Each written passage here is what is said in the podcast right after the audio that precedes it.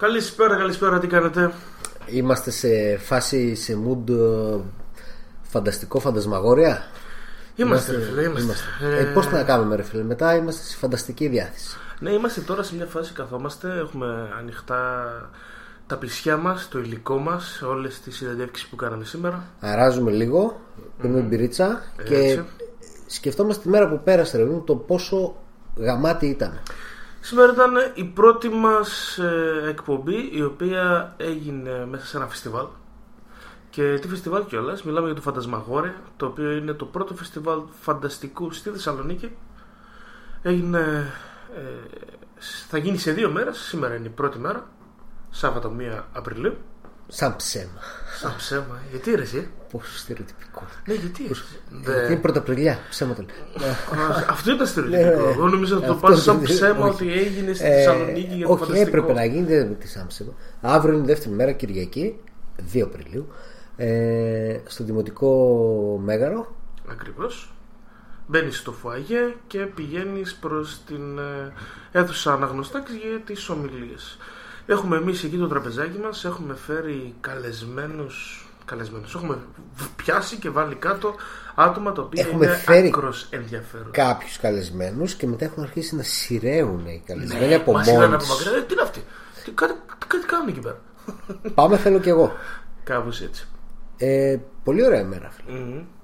Πήγαμε κατά τις μία η ώρα Ο κόσμος δεν είχε αρχίσει να έρχεται Σε μεγάλους αριθμούς Όμως, Υπήρχε όμως καλή κίνηση. υπήρχε καλή κίνηση Πολύ ωραίο το μέρος Μπαίνεις Και σειρώμενη πόρτα Αντιγιά Έτσι η οποία μη πας με ταχύτητα, ανοίγει αργά, Ναι, μη, μη σε σπά. υποδέχεται, αλλά σε υποδέχεται λίγο αγκαλίτσα άμα πας με ταχύτητα. Βλέπεις τους εκθέτες οι οποίοι είναι από εκδοτικές μέχρι άτομα τα οποία έχουν κάνει τη δικιά τους έκδοση μέχρι άτομα τα οποία έχουν το μαγαζί τους και πουλάνε ε, διακοσμητικά φαγητό υπάρχει Μέχρι και το τη- τα μπισκότα, τις γαλέτες τι ήταν αυτά που έτρωγε ο Φρόντο πηγαίνοντας για το υπήρχε. βουνό του χαμού ας Υπήρχε πούμε αυτό. υπήρχε ε, δεν το είδα εγώ ρε φίλε Υπήρχε, ήταν πάσαμε. επιλιγμένο εκεί με κάτι φιλαράκι και έτσι ωραίο και ήταν ε, πραγματάκι να το φας να το γουστάρεις.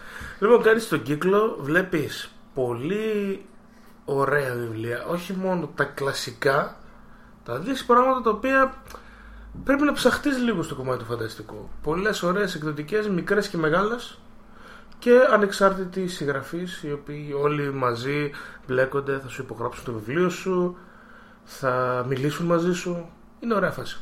Θα, σε, θα σου δώσουν να καταλάβεις ρε παιδί μου τι είναι αυτό που κάνουν και τι κάνουν δεν είναι απρόσωποι, πολύ φιλικοί όλοι ευτυχώς γίνεται το φεστιβάλ σε δύο μέρες γιατί θες το χρόνο πραγματικά να τα δεις όλα ένα-ένα όχι και απλά να περάσεις έτσι. Δεν είναι ένα μπαζάρ βιβλίων ξέρω εγώ. Ε, είναι κάτι που έπρεπε να γίνει εδώ και πολλά χρόνια και επιτέλους γίνεται και φαίνεται ρε παιδί μου ότι θα πάει πάρα πολύ καλά. Μ, Εγώ από τις ομιλίες κατάφερα να παρακολουθήσω δύο.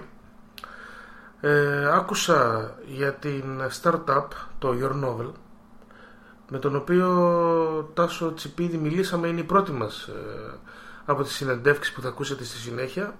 Παρουσίασε την ιστοσελίδα, παρουσίασε το μέλλον της ιστοσελίδας, πράγματα τα οποία συζητάμε περισσότερα στην, ε, στη συνέντευξη και παρακολούθησα και την ε, παρουσίαση του, της ομάδας Άρπης Άρπη βασικά της ομάδας Άρπη όπου μιλήσανε η Ευθυμία και ο Λευτέρης για, τα, για το τι κάνει αυτή η ομάδα ε,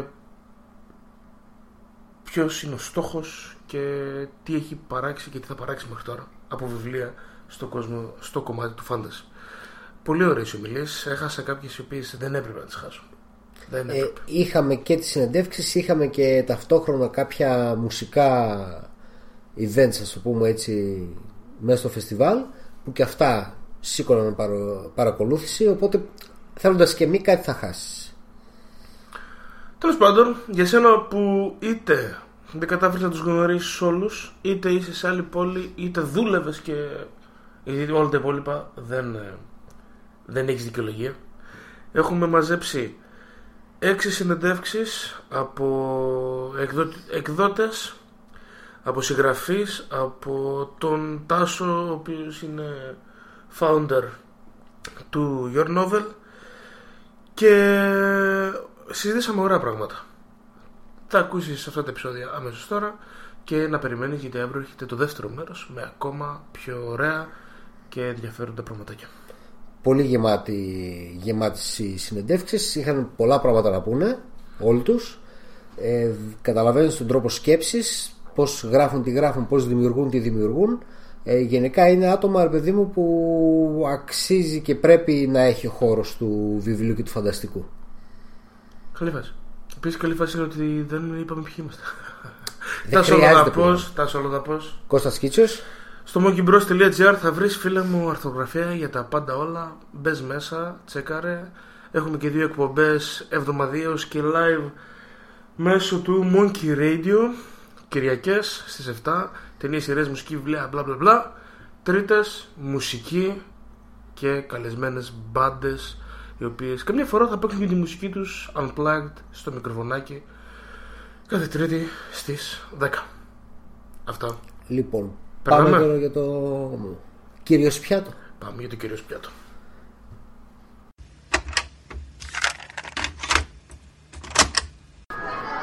Λοιπόν, ο πρώτος μας καλεσμένος ε, για σήμερα είναι ο Τάσος Τσιπίδης, ένας εκ των ε, founders, ε, το πω καλά, Ναι, ναι. εκ των ιδρυτών του Your Novel, μια startup ε, ελληνική η οποία προσπαθεί να γεμίσει ένα κενό που υπάρχει στην ελληνική αγορά, το κενό της ιστοσελίδας η οποία θα δώσει τον χώρο στους ε, συγγραφείς οι οποίοι θέλουν να διαδώσουν στο κοινό την, ε, τη δουλειά τους. Καλώς ήρθες Τάσο.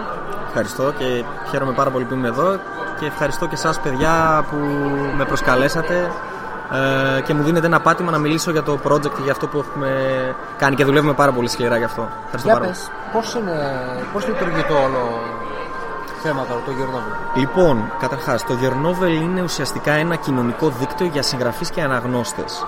Ε, όλο το κόνσεπτ είναι, όπως, ε, όπως είπατε και εσείς, ότι θέλουμε να δώσουμε ένα πάτημα στον συγγραφέα να μπορεί να έχει ένα κοινό, ένα audience, να χτίσει ένα, όπως το λένε, ένα κοινό από αναγνώστες και να μπορεί να διαδώσει το έργο του ευκολότερα.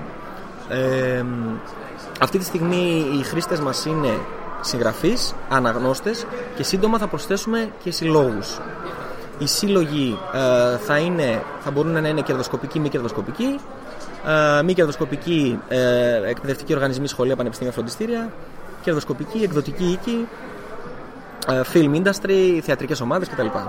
Μεγάλη γκάμα δηλαδή. Ναι, Η αλήθεια είναι ότι υπάρχουν οι δυνατοτητες στο διαδίκτυο, όμως για μένα ας πούμε ο οποίος έχω γράψει ένα-δύο ιστορίες και ήθελα να βρω το κοινό σε ξένες ε, ιστοσελίδες δεν μπορούσα να κάνω ε, το πικ γιατί είναι δύσκολο να κατα... όταν υπάρχουν εκατομμύρια αγγλόφωνοι users να προωθηθείς όπως πρέπει. Εδώ πέρα εσύ έρχεσαι με ένα πλήρες ελληνικό κοινό και γεμίζεις μια τρύπα. Ο σκοπός σου είναι να το αυξήσεις αυτό, να πας και σε ξ- αγγλόφωνο κοινό. Ναι, ε, εννοείται ότι αυτή τη στιγμή είμαστε σε, δοκιμαστική, σε δοκιμαστικό στάδιο. Ε, αυτό που ανέφερες κιόλας είναι ότι ε, αρχικά έχουμε κάνει την έρευνα πριν ξεκινήσουμε να ασχολούμαστε με το project. Έχουμε κάνει την έρευνά μας και για ανταγωνιστές και το τι κάνουν οι ανταγωνιστές. Ε, και η τρύπα που είδαμε δεν ήταν μόνο στην ελληνική αγορά. Είδαμε μια τρύπα, για παράδειγμα, σε κάποιους εκ των ανταγωνιστών ε, οι οποίοι δεν δίνουν, για παράδειγμα, τη δυνατότητα στο συγγραφέα να έχει και κάποια έσοδα. Είναι Πολύ απλά, σημαντικό. είναι απλά ένα κοινωνικό δίκτυο. Ή είδαμε το άλλο άκρο. Μηδέν λειτουργίες κοινωνικής δικτύωσης, αλλά να δίνουν τη δυνατότητα για κάποια κέρδη ε, μέσω του e-book, ας πούμε, σαν PDF.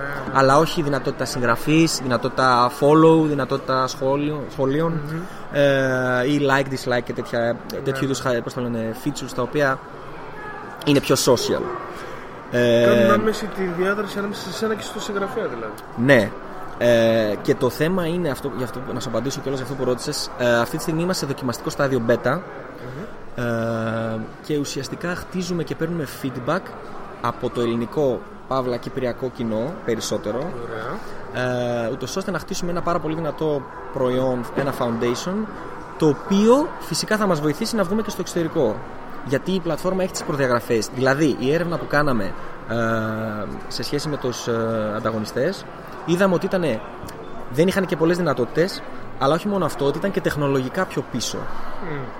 Αυτό. Δηλαδή, εμείς προερχόμενοι από έναν χώρο ο οποίος ήταν πάρα πολύ απαιτητικός τεχνολογικά, γιατί ήρθαμε εγώ και ο συνεργάτης μου, ο Δημητρής ο Μουρατίδη, ε, προερχόμαστε από, το, από χρηματιστηριακά software, τα οποία έχουν τεράστιες απαιτήσεις Ναι, ναι. ναι. τεχνικές. Οπότε είπαμε να πάρουμε αυτές τις τεχνολογικές απαιτήσεις και να τις εφαρμόσουμε πάνω σε μια πιο φαν διασκεδαστική πλατφόρμα. Και πώς προέκυψε ακριβώς αυτή η μετάβαση, δηλαδή από το χρηματιστηριακό software στο βιβλίο και μέσω διαδικτύου είναι λίγο. μέσα από το χόμπι σας ή Είναι, κάνατε είναι, όντως, μια- ε, είναι όντως, ακούγεται πάρα πολύ κουλή η μετάβαση αυτή που κάναμε, όπως το λένε. Λοιπόν, η ιδέα η αρχική ε, προήλθε όταν ο πατέρας μου προσπαθούσε να γράψει μια ιστορία, παύλα ένα βιβλίο ε, και κατά την προσπάθεια της ε, συγγραφής δεν μπορούσε, έφαθε αυτό που λέμε το writer's block και λέω εγώ, πώς γίνεται λοιπόν τώρα εμείς να κάνουμε τη συγγραφή πιο εύκολη; Αυτό τώρα ήταν η αρχική ιδέα έτσι, του project. Να κάνουμε συλλογική συγγραφή. Δηλαδή, ξεκινάω εγώ μια ιστορία, μπορώ να γράψω μόνο την αρχή ή να βάλω και ένα κεφάλαιο μέσα ή και δύο κεφάλαια.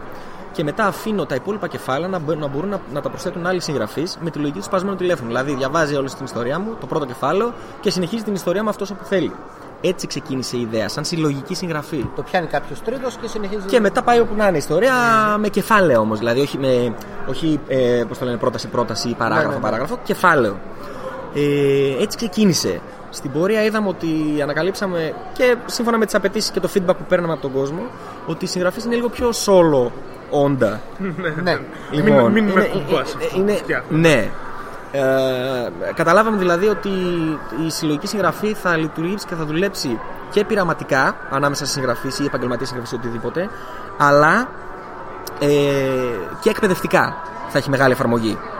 Δηλαδή προσπάθησε να πιάσεις π.χ. το ύφος του συγγραφέα στο τάδε, στην τάδε, στο τάδε μάθημα ε, δημιουργικής συγγραφής και ο ένας του άλλου και να, δηλαδή να δουλέψει κάπως πιο εκπαιδευτικά. Ε, από εκεί ξεκίνησε η ιδέα και το έχουμε πάρει τώρα και το έχουμε αναπτύξει σε αυτό που είναι. Οπότε τώρα υπάρχουν μέσα συγγραφείς ε, ή καθηγητές ας πούμε, οι οποίοι προσφέρουν μαθήματα μέσα από το Your Novel. Ε, αυτή τη στιγμή αυτό, το- αυτή η λειτουργία θα μπει, θα μπει με τα, θα την εισαγάγουμε μαζί με τα association, με τους συλλόγους, αυτό που είπα πριν. Ε, προς το παρόν έχουμε, έχουμε πάρα πολλούς ε, συγγραφείς, γνωστούς συγγραφείς οι οποίοι ανεβάζουν ε, θεατρικά, σενάρια, μπορούν να ανεβάσουν ποίηματα, πεζογραφία φανταστικού, μη φανταστικού, οτιδήποτε. Ε, αυτή τη στιγμή έχουμε περίπου στους ε, 1200, 1000 με 1200, 1200 μέλη. Ε, σύμφωνα και με το marketing γιατί προσπαθούμε να κρατάμε ένα χαμηλό προφίλ προς το παρόν Όσο σε μπέτα. όμως είμαστε σε beta, βάζουμε σιγά σιγά κόσμο σταδιακά και κατόπιν όσο πάει θα το αυξάνουμε Πρέπει να δείτε και μια ισορροπία να βρείτε εδώ. πρέπει να βρούμε και μια ισορροπία, ναι Ε, δεν μπορούμε για παράδειγμα δεν μπορούμε να μπούμε να μας καλύψει λέω τώρα αστευόμενος το TechCrunch και να μπουν 10 εκατομμύρια θα τα καταστρέψουν, θα τα σπάσουν όλα ναι Λοιπόν, οπότε το πάμε σταδιακά και χαλαρά μπαίνει σιγά σιγά κόσμος. Έχουμε 250 με 300 ιστορίες. Διαβάζει ο κόσμος και σιγά σιγά χτίζουμε, προσθέτουμε λειτουργίες και προχωράμε. Πολύ ωραία. Από κοινό, τώρα έτσι όπως είστε στο... στην πέτα μορφή υπάρχει, βλέπεις να κινείται. Εννοείται, αυτό λέω ότι έχουμε γύρω στα 1000 με 1200 μέλη. Έχουμε δώσει τη δυνατότητα να διαβάζει ο κόσμος και χωρίς εγγραφή, δηλαδή δεν το έχουμε υποχρεωτικό. Ναι, ναι, ναι, ναι, σωστά. Ε, οπότε μπαίνουν και πολλοί οι οποίοι δεν κάνουν εγγραφή. Το κοινό σε τι ηλικία κα- τέτοια κινείται περίπου; Ε, Γιατί είναι κάτι καινούργιο. Α πούμε τώρα κάποιος μεγαλύτερος ηλικίας ας πούμε, μπαίνει στην- σε μια τέτοια διαδικασία. Ε, πιο δύσκολα από ότι οι νέοι. Υπάρχουν άνθρωποι οι οποίοι δίνουν ευκαιρίες σε τέτοιες πλατφόρμες. Υπάρχουν φυσικά και οι πιο κλασικοί, οι οποίοι θέλουν για παράδειγμα αποκλειστικά το βιβλίο, δεν θέλουν τίποτα digital. Αλλά αυτό, αυτό ε, κατευθύνεται και σε όλο το e-book, όχι μόνο για παράδειγμα στη δικιά μας προσπάθεια. Οπότε ε, το συγκεκριμένο κοινό όχι δεν, μα- όχι δεν μας αφορά, πώς να το θέσω. Ε, δεν μας επηρεάζει ούτως ή άλλως, γιατί δεν, δεν, θα, δεν θα έρθει, δεν μπορούμε να το προβλέψουμε. Εμείς επικεντρωνόμαστε στο κοινό σε πιο νέους κυρίως, δηλαδή από 15 μέχρι 35-40 το target. Υπάρχουν και μεγαλύτεροι που έχουν γράψει και έχουν ανεβάσει ιστορίες. Αλλά οι ηλικίες είναι αυτές. Και περισσότερο λίγο τίνει πιο πολλές γυναίκες από ότι άντρες. Δηλαδή είναι ένα 60-40 Ναι. το ποσοστό. Περισσότερες γυναίκες από ότι άντρες. Στο κομμάτι των ε, δουλειών που ανακάνουν, βιβλίων και κεφαλαίων κτλ. κτλ. Εκεί πού το βλέπεις να κινείται το πράγμα, ε, Ως- φάνταση κτλ, ποίηματα, σα- ε, fan fiction; Πολύ πίση. Έχουμε αρκετά ποίηματα. Ε, ειδικά τώρα τελευταία. Και μας χαροποιεί αυτό. Ε, αρκετή ποίηση. Τώρα, από διηγήματα, short stories, ε, περισσότερο είναι δύο τα είδη. Είναι fantasy, sci-fi δηλαδή, παύλα horror και, μ, πώς το λένε, και ρομαντικά ρομαντικά δράματα. Αυτά τα δύο. Δηλαδή είναι sci-fi horror και ρομαντικά δράματα. Νομίζω είναι λίγο προς τα άκρα. Κάπως έτσι το έχουμε στο μυαλό μου. Έτσι όπως τα βλέπω τώρα. Έχουν ανεβεί από όλα τα είδη, αλλά κυρίως αυτά τα δύο. 60% δράματα ρομαντικά. Ναι, γιατί είναι. σωστά. 40% Πάει ανάλογα με τρόμο. τι. Τρόμο, Ναι, ναι, ναι, ναι, ναι, Μια σωστά. Χαρά, μια χαρά. Ωραία, Λοιπόν. μια χαρά. Ε, τι, πώς το βλέπετε δηλαδή να εξελίσσεται Το όνειρο. Επιχειρηματικά. Επιχειρηματικά. και η επόμενη και επιχειρηματικά, ναι, γιατί πρέπει να εξελιχθεί κάπου. Ναι, ναι, ναι, ναι, ναι, επιχειρηματικά. πρέπει. Ε, κοιτάξτε, θα σας πω αυτό τώρα, θα απαντήσω εντελώς ειλικρινέστατα. Ε, αυτό το προϊόν, αυτή την πλατφόρμα τη δουλεύουμε στο backend, στο, απο- στο πίσω δηλαδή, τη δουλεύουμε δύο χρόνια και κάτι μήνες. Ουσιαστικά χτίζαμε. Ε, online βρισκόμαστε γύρω στους 6 μήνες ε, όταν, όσοι είμαστε beta δηλαδή δοκιμαστικά. Ε, τώρα, σε αυτό το στάδιο, έχουμε δημιουργήσει την πλατφόρμα που είναι ε, το desktop, που είναι το www.yournovel.co Ε, Έχουμε φτιάξει δύο εφαρμογές. Βασικά δύο εφαρμογές για τα κινητά και τα tablets ε, Και για Android και για iOS. Το iOS θα έρθει σύντομα. Ε, Επιχειρηματικά τώρα ε, προγραμματίζουμε ουσιαστικά τον τρόπο με τον οποίο οι συγγραφείς θα μπορούν να έχουν κέρδη, να έχουν έσοδα. Είμαστε σε αυτό το στάδιο. Θέλουμε να δώσουμε τη δυνατότητα να μπορούν οι συγγραφείς να έχουν έσοδα μέσα από το Your Novel. Είναι, αυτό το, είναι πολύ σημαντικό για Αυτό να μας. φανταστώ θα γίνει μέσω των αναγνωστών. Ναι, ναι, ναι, είναι ένας ε, αρκετά ενδιαφέρον ο τρόπος, αυτό που λέμε το business model ε, και ο τρόπος των πληρωμών είναι αρκετά ενδιαφέρον. Άμα θέλετε να σας εξηγήσω Δεν κιόλας. θα ήθελες να μπούμε σε αυτό το κομμάτι. Θα σαφέστατα. Θέλω να σποιλάρω ούτως ή άλλως ήρθαμε ε, σε αυτό το στο φεστι- φεστιβάλ για να σποιλάρουμε σίγουρα δύο από τα δυνατά μας ε, features τα οποία θα έρθουν και πολύ σύντομα. Λοιπόν, ο τρόπος λοιπόν με τον οποίο ε, θα μπορούν οι αναγνώστες να πληρώνουν τους συγγραφείς ε, έχει να κάνει με ένα σύστημα credit. Δηλαδή, θα μπορεί ο αναγνώστης να μπαίνει στο Your Novel, να δίνει 6-6,5 ευρώ, να παίρνει 500 credits και τα credits αυτά να μπορεί να τα ξοδέψει μέσα στο Your Novel στους αγαπημένους του συγγραφείς. Σε όποιους αυτός θέλει. Σε όποιους αυτός θέλει. Ε, υπάρχει και μια πλατφόρμα, δεν ξέρω αν τη γνωρίζετε, ε, που έχει κάτι ανάλογο, το twitch.tv. Ναι. Ωραία. Όπου μπορεί. Εκεί το ανάλογο, η αναλογία είναι ότι εκεί υπάρχει ο δημιουργός, ο οποίος είναι αυτός που παράγει τα βίντεο. Και από την άλλη μεριά είναι ο καταναλωτής, ο οποίος είναι αυτός που βλέπει τα βίντεο, ο viewer. θέλει, πληρώνει. Λοιπόν, σε εμάς είναι αυτός που παράγει τα βίντεο που είναι ο συγγραφέας, αυτός που καταναλωτής είναι ο αναγνώστης. Λοιπόν, στο Twitch υπάρχει η λογική του donation και του subscription. Δηλαδή υπάρχει του, της δωρεάς και της ε, συνδρομής, συνδρομής. μηδενιαίας συνδρομής. Λοιπόν, θα κάνουμε ακριβώς το ίδιο μοντέλο κι εμείς. Απλώς θα υπάρχουν και οι ευθ- ευθέως direct πληρωμές που θα μπορεί ο συγγραφέας να ανεβάσει την ιστορία του και να είναι κλειδωμένη και να μπορεί ο αναγνώστης κατόπιν ε, της πληρωμής σε credits να ξεκλειδώνει την ιστορία και να τη Και να διαβάζει. είναι στην τιμή που ο συγγραφέας θέλει. Ναι, ναι, ναι. Θα είναι στην τιμή που θέλει ο συγγραφέας, η οποία θα μετατρέπεται σε credits και κατόπιν θα πληρώνει ο, ο αναγνώστης. Στο τέλος, εμείς κάθε δύο ή ένα μήνα θα κάνουμε μια διαδικασία που λέγεται payout και θα λέμε πόσα, πόσα credits έχουν ξοδευτεί στον τάδε συγγραφέα 10.000 ωραία ένα cent ανά ένα credit πάρε 1.000 ευρώ καταλαβες αυτό και έτσι θα γίνονται οι πληρωμές Οπότε σύμφωνα με το πώς τραβάει η ιστορία, θα παίρνει και αν έχει την απήχηση που, θε, που θέλει ο καθένας να έχει, θα τραβάει τα credits του και θα μπορεί να τη συνεχίσει να παραμείνει εκεί πέρα. Ναι, ναι, ναι, ναι, Να, ναι. κάτσει να γράψει να συνεχίσει την ιστορία του. Τώρα η ερώτηση, ε, η αναλογία των credits με cents στο, Έτσι θα είναι ή είπες ένα τυχαίο νούμερο; Ένα Δεν cent έχω ήταν στο ένα μυαλό. credit. Ωραία, αυτό, ωραία. αυτό είναι. Θέλαμε να είμαστε. Πώς να το πω. Ε, να υπάρχει η απόλυτη διαφάνεια. Δηλαδή, όταν ξοδεύει ο, ο, ο, ο αναγνώστης να ξέρει ακριβώς. Έδωσα 500 credits. Θα πάνε 5 ευρώ. Κατάλαβες, γιατί άμα δεν το κάνεις. Δηλαδή, άμα λέγαμε ένα credit είναι 80 λεπτά και εμείς κρατάμε τα 20, όχι 80 λεπτά, Αυτό το πιάσα. 0,8 του λεπτού και κρατάμε εμείς τα 20, μετά δεν είναι ξεκάθαρο, δεν μπορεί να υπολογίσει ακριβώς πόσα Δεν τα βγάζει κάνει. το Ναι, ενώ το βιντεάκι. κάνει πιο εύκολο και τελειώνει η υπόθεση. Μαθηματικά δηλαδή, έτσι. Οπότε η φάση είναι ωραία. Μπαίνεις, διαβάζεις το κεφάλαιο, λες τι χαμάτι ήταν αυτό. Πάρε ένα κατοστάρικο. Μπράβο. κάτι, Ένα ευρουλάκι. Μπορείς να τα Είναι αφήνεις ωραίο και σε αυτό. comments. Καλά είναι τα like. Καλά είναι Ναι, τα likes.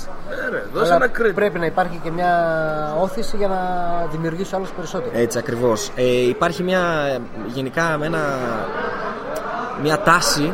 Δεν είναι μόνο ελληνικό, είναι παγκόσμιο αυτό το φαινόμενο. Ε, να θέλουμε, παύλα, να απαιτούμε το υλικό που παράγεται και εμείς καταναλώνουμε μέσω ίντερνετ να είναι δωρεάν. Ναι. Ναι, μεν θα είναι, ναι, μεν θα είναι, αλλά θα μπορεί. Εμείς θέλουμε να δώσουμε και τη δυνατότητα. Γιατί πολλοί συγγραφείς μας είπαν: Εγώ δεν θέλω να έχω κλειδωμένες ιστορίες. Θέλω όμως να μπορώ να δεχτώ δωρεές, donations ή να κάνει άλλο συγγραφή. Αλλά να είναι ανοιχτές, σε κλείδωτες ιστορίες. Υπάρχει και αυτό το μοντέλο. Και υπάρχουν άλλοι συγγραφείς που μας λένε: Εγώ θέλω η ιστορία μου να είναι κλειδωμένη και μέσω πληρωμής να την ξεκλειδώνουν. Οπότε πρέπει να δώσουμε και τα δύο. Να, να φτάσεις στο σημείο, ας πούμε, να μπορείς να κάνεις να φύγεις από τον εκδοτη και να τη βάλεις κατευθείαν εσύ. Ναι, Μέσα αυτό, από το ε- αυτό novel, είναι ας πούμε. ένα άλλο κίνημα, το self-publishing. Βασικά αυτό είναι το Your Novel, αλλά εμείς ε, θέλουμε να, να ξεκαθαρίσουμε ότι δεν είμαστε αντίπαλοι των, ε, των εκδοτών, των εκδοτικών οίκων. Ε, γι' αυτό θέλουμε να βάλουμε και τη δυνατότητα των συλλόγων μέσα των association. Ε, για να γίνει απολύτως κατανοητό ότι αυτό που κάνουμε θέλουμε ουσιαστικά να ενώσουμε όλους τους ενδιαφερόμενους γύρω από το βιβλίο. Είτε είναι αναγνώστες, είτε συγγραφέας, είτε εκδότες είτε οτιδήποτε, είτε είναι ε, πώς το λένε, καθηγητής ε, δημιουργικής γραφής, οτιδήποτε. Θέλουμε να τους φέρουμε σε μια πλατφόρμα. Δεν θέλουμε να γίνουμε εκδότες, είναι σε καμία των περιπτώσεων. Αυτό. Πάντως ένας από τους αγαπημένους μου συγγραφείς, ε, ο οποίος ξεκίνησε από αυτό, έκδοση μόνο e-book ηλεκτρονικά και μετά ανακαλύφθηκε από μεγάλο εκδότη Αμερικανό, ο οποίος όμως είπε θα τα χωρίσουμε το συμβόλαιο, είναι μόνο για το hard copy και Έτσι. κρατάω εγώ αυτό το κομμάτι. Και αυτό το πράγμα μπορεί να μπει και στην Ελλάδα, σιγά σιγά. Ακριβώς. Και να γίνει μια συνεργασία μεταξύ όλων. Ε, συγκεκριμένα το, το self-publishing, ε, η αυτοέκδοση δηλαδή, ε, είναι πάνω από το 50% του γενικού ε, τζίρου, ας το πούμε έτσι, του, των revenues δηλαδή, των e-book. Δηλαδή, αν τα e-book κάνουν ε, ε, 20 δισεκατομμύρια παγκόσμια, 25 με, 40, με 25 με 30 δισεκατομμύρια είναι το self-publishing. Το οποίο δεν, μπορεί, δεν μπορούν να το κάνουν ε, ε, καταγραφή, δεν μπορούν να το καταγράψουν. Γιατί είναι self-publishing. Δεν ξέρω αν γίνεται κατανοητό αυτό που λέω. ναι, ναι, ναι, δηλαδή ναι, δεν ναι. μπορείς να πας στην Amazon και να τους ρωτήσεις πώς είναι η τζίρι, για παράδειγμα, του fiction e-book και να σου πούν ακριβώς. Γιατί δεν ξέρουν. Ξέρουν όμως πόσο είναι το self-publishing, το ποσοστό. Οπότε υπολογίζουν ότι είναι γύρω στο ε, για παράδειγμα, ε, σε ένα στατιστικό που ξέρω, είναι γύρω στα 20 με 25 δισεκατομμύρια ε, παγκοσμίως, έτσι. Το market, η αγορά του e-book στο fiction, στο χώρο του, του fiction. Οπότε, μέσω του self-publishing πάει γύρω στα 45 με 50 δισεκατομμύρια αυτή η αγορά. Για να πούμε λίγο τα στατιστικά, έτσι.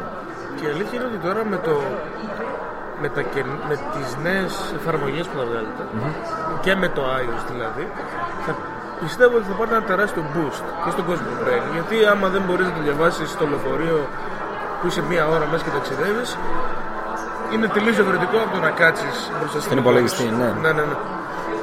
Ε, και αυτός ήταν ο λόγος που αποφασίσαμε ότι οπωσδήποτε πρέπει να βγάλουμε τις εφαρμογές γιατί ο αναγνώστης το 80% των αναγνωστών σε άλλες ανάλογες πλατφόρμες είναι, προέρχονται από τα, από τα, τις εφαρμογές των κινητών, δηλαδή από το mobile.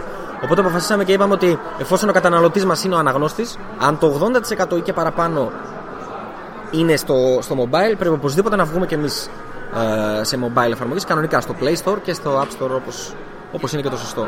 Ε, νομίζω επιβάλλεται, ναι. Ναι. Ωραία. Δυο λογάκια για το φαντασμαγόρια.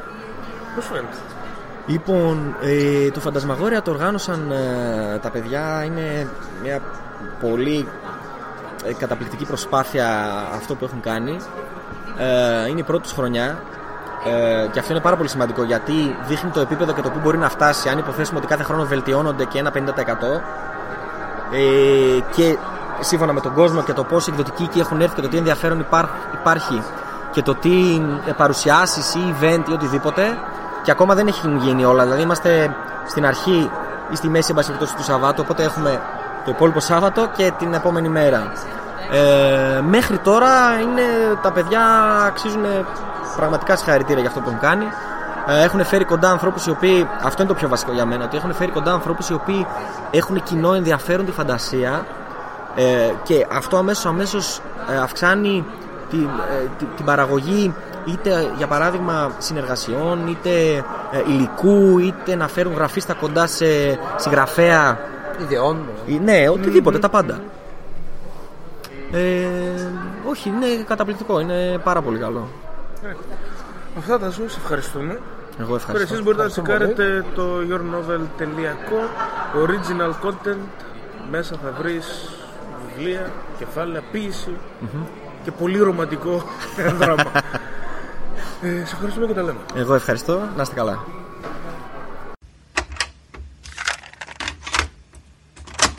Μαζί μας τώρα είναι ο Αθανάσιος Βασιλάκης, δημιουργός του εκδοτικού Time Traveler και συγγραφέας, ε, μέσα σε όλα τα υπόλοιπα, τα οποία έχεις και πολλά.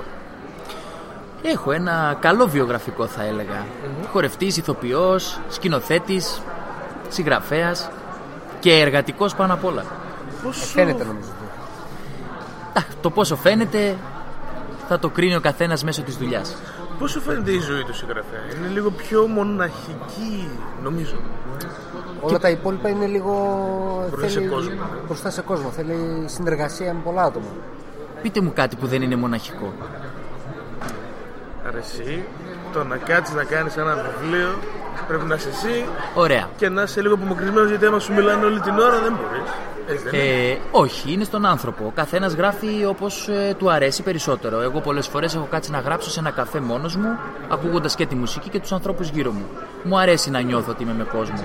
Δεν μου αρέσει το ίδιο με το να είμαι σπίτι μόνος. Δεν μιλάω, δεν με επηρεάζει όλο αυτό που υπάρχει γύρω μου, αλλά μου αρέσει και μόνο που νιώθω ότι είμαι με ανθρώπους. Επειδή όμως έχω ασχοληθεί και με άλλα είδη τέχνης, θα σας πω ότι οποιαδήποτε μορφή τέχνης και να κάνεις, είσαι μόνος. Είναι κάτι μοναχικό. Γιατί; Το βιβλίο ναι, μεν είναι κάτι το οποίο το παρουσιάζεις σε χαρτί και το διαβάζει ο άλλος μόνος του, όπου και αν είναι. Ε, ενώ όταν είσαι τραγουδιστής, ηθοποιός ή οτιδήποτε άλλο το βγάζεις απευθείας στον κόσμο παρόλα αυτά όμως για να φτάσεις να παρουσιάσεις κάτι περνάς από το μοναχικό δρόμο για να δουλέψεις το ρόλο σου, το τραγούδι σου, τη ζωγραφιά σου, το βιβλίο σου, οποιοδήποτε, οποιαδήποτε μορφή τέχνης για να την ολοκληρώσεις και να την παρουσιάσεις περνάς στιγμές μοναξιάς. Ωραία. Έκανε την ε, κληρονομιά Κοστέλο, η οποία είναι πενταλογία, αν δεν κάνω λάθος. Έξι βιβλία. Έξι βιβλία, τα οποία τα έβγαλες μέσα από το δικό σου εκδοτικό οίκο και όλα μέσα αυτά μέσα σε ένα χρόνο και κάτι. Ναι, ακριβώς. Πώς προέκυψε έτσι, Γιατί είναι μικρό το χρονικό διάστημα, νομίζω, ή όχι; Ε, εντάξει, το χρονικό διάστημα είναι σχετικό. Ο κάθε άνθρωπος, ο κάθε συγγραφέας ε, δουλεύει ανάλογα με τα δικά του τα δεδομένα. Εγώ ναι, η αλήθεια είναι ότι με βάση τα στάνταρ ε, γράφω πάρα πολύ γρήγορα. Μπορώ να γράψω ας πούμε ένα βιβλίο σε 1,5 μήνα. Έχεις ε, φαντασία που καλπάζει δηλαδή; Έχω φαντασία και μπορώ να την αποτυπώσω και στο χαρτί. Ε, τώρα από εκεί και πέρα τα δύο χρόνια αυτά που ουσιαστικά από τη στιγμή που ξεκίνησα να γράφω και αποφάσισα να ανοίξω και το δικό μου εκδοτικό ε, μέσα σε ένα χρόνο έγραψα 7 βιβλία εκ των οποίων τα 5 έχουν ήδη εκδοθεί από αυτά ε, και τον επόμενο χρόνο ουσιαστικά τα διόρθωνα και σε ένα διάστημα 4 με 6 μηνών έβγαζα και ένα επόμενο βιβλίο. Ε, άρα ουσιαστικά τα βιβλία τα οποία βγαίνουν τώρα έχουν ήδη γραφτεί. Δεν είναι κάτι το οποίο γράφεται αυτή τη στιγμή. Είναι κάτι που έγινε. Σε ένα πολύ μικρό βέβαια χρονικό διάστημα όπως είπατε και εσείς, αλλά είχα την όρεξη και το στόχο έτσι, γιατί ο στόχος νομίζω είναι πολύ βασικό πράγμα. Συγχρόνως έβγαλες και το πρώτο στα αγγλικά. Ναι, το πρώτο βιβλίο της κληρονομιάς Κοστέλο έχει ήδη μεταφραστεί, έχει εκδοθεί και ουσιαστικά είναι και το εισιτήριό μου για το εξωτερικό γιατί καλός ή κακός ο στόχος όλων όσων θέλουν η δουλειά τους να φανεί ε, παγκόσμια είναι η αγγλική γλώσσα, καλός ή κακός. Οπότε ξεκίνησα με το πρώτο και έρχονται και τα υπόλοιπα. Το οποίο το κάνεις μέσα από τη δική σου εκδοτική με σκοπό να κάνεις το distribution παγκοσμίως ή βρήκες ε, μεγάλου ελληνικούς ξένοι εκδοτικοί. Όχι, την έκδοση την έκανα μόνος μου. Ε, η έκδοση όμως ουσιαστικά που έγινε του βιβλίου είναι ε, μια πρώτη κίνηση έτσι ώστε το βιβλίο να βγει έξω.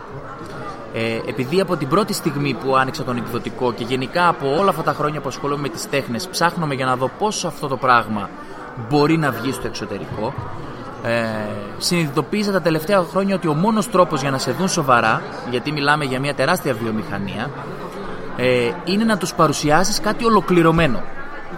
Όχι απλά μια ιδέα στο χαρτί.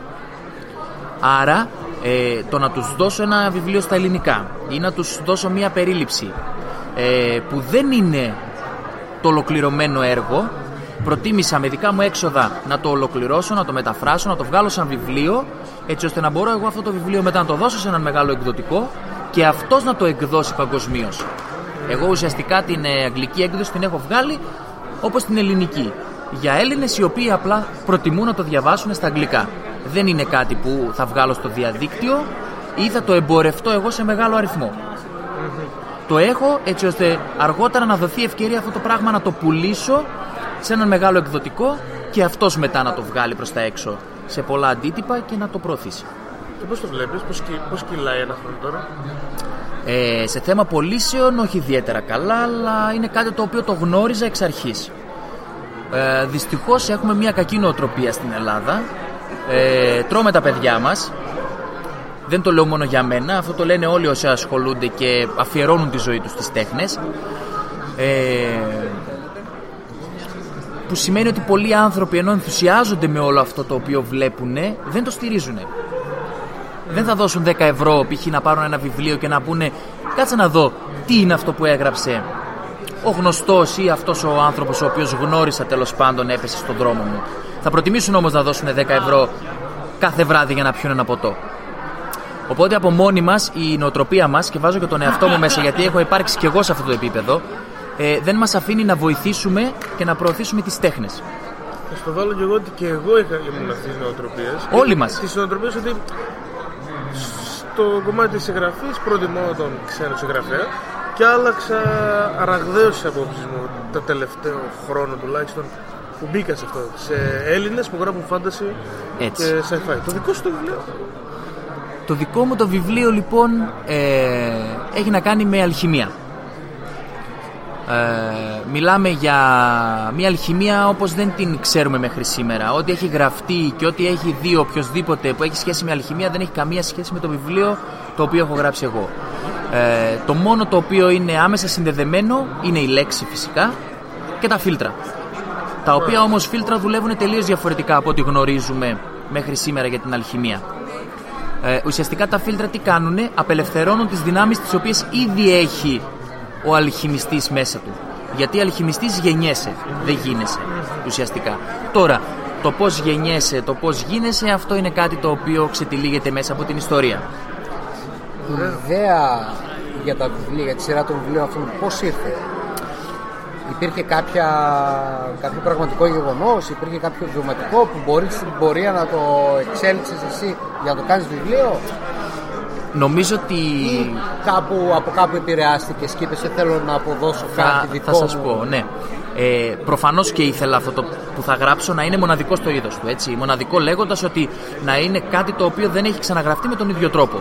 Βέβαια, το ότι μιλάμε για αλχημία ή για τις δυνάμεις τις οποίες υπάρχουν μέσα, τα οποία τα έχουμε διαβάσει με άλλο στυλ, με άλλο είδος κάπου αλλού, ε, αυτό είναι κάτι που, δε- που δεν μπορείς να αποφύγεις, οποιοδήποτε συγγραφέας, έτσι, γιατί έχουν γραφτεί τόσα πολλά πράγματα, που λίγο πολύ τα πάντα έχουν αναλυθεί έστω και στο ελάχιστο.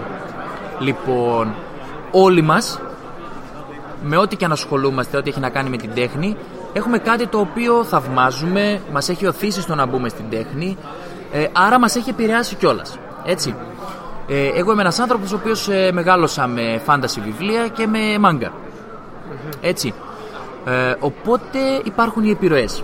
Ένα από αυτά τα οποία έχω λατρέψει είναι το Full Metal Alchemist. Εδώ θα σε ρωτούσα. Πώς... ε, Το στοιχείο του εκεί του ναι, Τάσου. ναι, ναι, ναι. Πώς σε επηρέασε το συγκεκριμένο; Πώς με επηρέασε; Ε, καταρχάς το βιβλίο μου δεν έχει τίποτα από το οποίο υπάρχει ήδη στο Full Metal Alchemist. Έτσι. Παρ' όλα αυτά όμως ε, πάντα η λέξη αλχημία ε, με έφτιαχνε να το πω έτσι. Πολύ απλά. Ε, όμως ένιωθα ότι κάτι λείπει πάντα από αυτό, από όσα είχα δει. Παρόλο που και μόνο που άκουγα αλχημία κάτι μου έκανε, ένιωθα ότι αυτό, αυτή η λέξη δεν έχει αναπτυχθεί όσο θα θέλαμε. Όπως έχει γίνει με άλλα πράγματα, είτε μέσω βιβλίων, είτε μέσω ταινιών, σειρών ή οτιδήποτε άλλο. Ε, και αφού λοιπόν το Full Metal Alchemist ήταν κάτι το οποίο λάτρεψα, σαν σειρά, έτσι, ε, α- Brotherhood ή το άλλο; το πρώτο. Το πρώτο. Το πρώτο, το πρώτο. Ε, είμαι, είμαι λίγο του original. Ναι. Το έχω λίγο αυτό. Θεωρώ ότι το πρώτο πάντα είναι το καλύτερο γιατί είναι αγνό. Το μετέπειτα ε, πάντα έχει καλύτερα στοιχεία γιατί υπάρχει διόρθωση αλλά χάνει την αυθεντικότητά του. Αυτό νιώθω εγώ τουλάχιστον παντού, σε όλα τα πράγματα. Πατάει ίσως και στο feeling που έχει προκαλέσει το πρώτο και Ναι, ναι. Ίσως είναι, εντάξει, είναι και μια, ένα αίσθημα αγάπης, έτσι. Δηλαδή, ε, τις πρώτες αγάπες δεν τις ξεχνάμε, έτσι. Ε, οτιδήποτε γίνει για πρώτη φορά μας μένει. Άσχετα αν στην πορεία υπάρχει κάτι που εξελίσσεται και είναι καλύτερο. Πάντα όμως η πρώτη φορά σε όλα τα πράγματα, έτσι. Είναι λίγο διαφορετική, τη θυμόμαστε. Να σε πάω κάπου αλλού. Ε, ασχολείσαι με την αλχημία λοιπόν. Μελέτησες φυσική χημεία κτλ. Γράφοντας ή άφησες την φαντασία να καλπάσει και σε αυτό; Μιλάς με έναν άνθρωπο ο οποίος ε, ήξερε να γράφει μέχρι πριν από δύο χρόνια μόνο το όνομά του σωστά. Μάλιστα. Ε, δεν το γούσταρα το σχολείο με τίποτα. Δεν σπούδασα τίποτα. Ήμουν ένας άνθρωπος της τέχνης από 15 χρονών. Δούλευα και ταυτόχρονα έκανα και την τέχνη μου. Ε, αυτό βέβαια είναι και καλό και κακό. Το καλό είναι ότι αφιερώθηκα και έμαθα πράγματα μέσα από τον εαυτό μου και από τα βιώματά μου. Και μέσα από το χώρο και μέσα από το θέατρο και μέσα από τη συγγραφή. Το κακό είναι ότι δεν είχα πάρει ποτέ τις κατάλληλες βάσεις για όλα αυτά. Το πάθος μου όμως με βοήθησε να βγάλω αυτό που έχω μέσα μου σε όλα τα είδη τέχνης που ασχολήθηκα ε, μέχρι κάποιο στοιχείο. Μέχρι κάποιο επίπεδο μάλλον να το πούμε καλύτερα. Οπότε δεν έχω καμία σχέση με τη φυσική και τη χημεία, είμαι άσχετος τελείως και αυτός είναι και ο λόγος που απέφυγα να βάλω στοιχεία ε, και τύπους μέσα στο βιβλίο μου. Γιατί θα έπρεπε να ρίξω πάρα πολύ μελέτη για κάτι το οποίο δεν έχω ούτε τη βάση.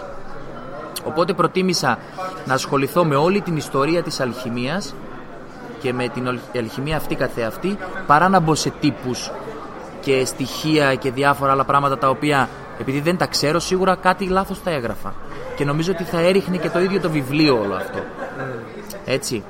Ε, Προφανώς και άμα γνώριζα ή άμα είχα έναν άνθρωπο να με βοηθήσει θα ήταν καλύτερο γιατί νομίζω ότι μέσα από το βιβλίο, αν και κάποιος διάβαζε και κάποιους χημικούς τύπους που δεν υπάρχουν, παρόλο που δεν θα ήξερε τι είναι αυτή, σίγουρα θα έδινε περισσότερο ενδιαφέρον στο βιβλίο.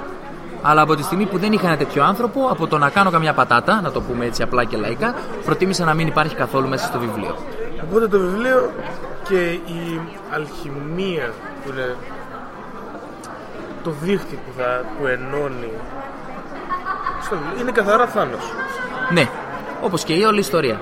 Είναι αυτό που σας είπα στην αρχή. Δεν έχει καμία σχέση με ό,τι γνωρίζουμε μέχρι σήμερα η αλχημία. Με αυτοβιογραφικά στοιχεία στον πρωταγωνιστή ή όχι; Ε, αυτοβιογραφικά όχι.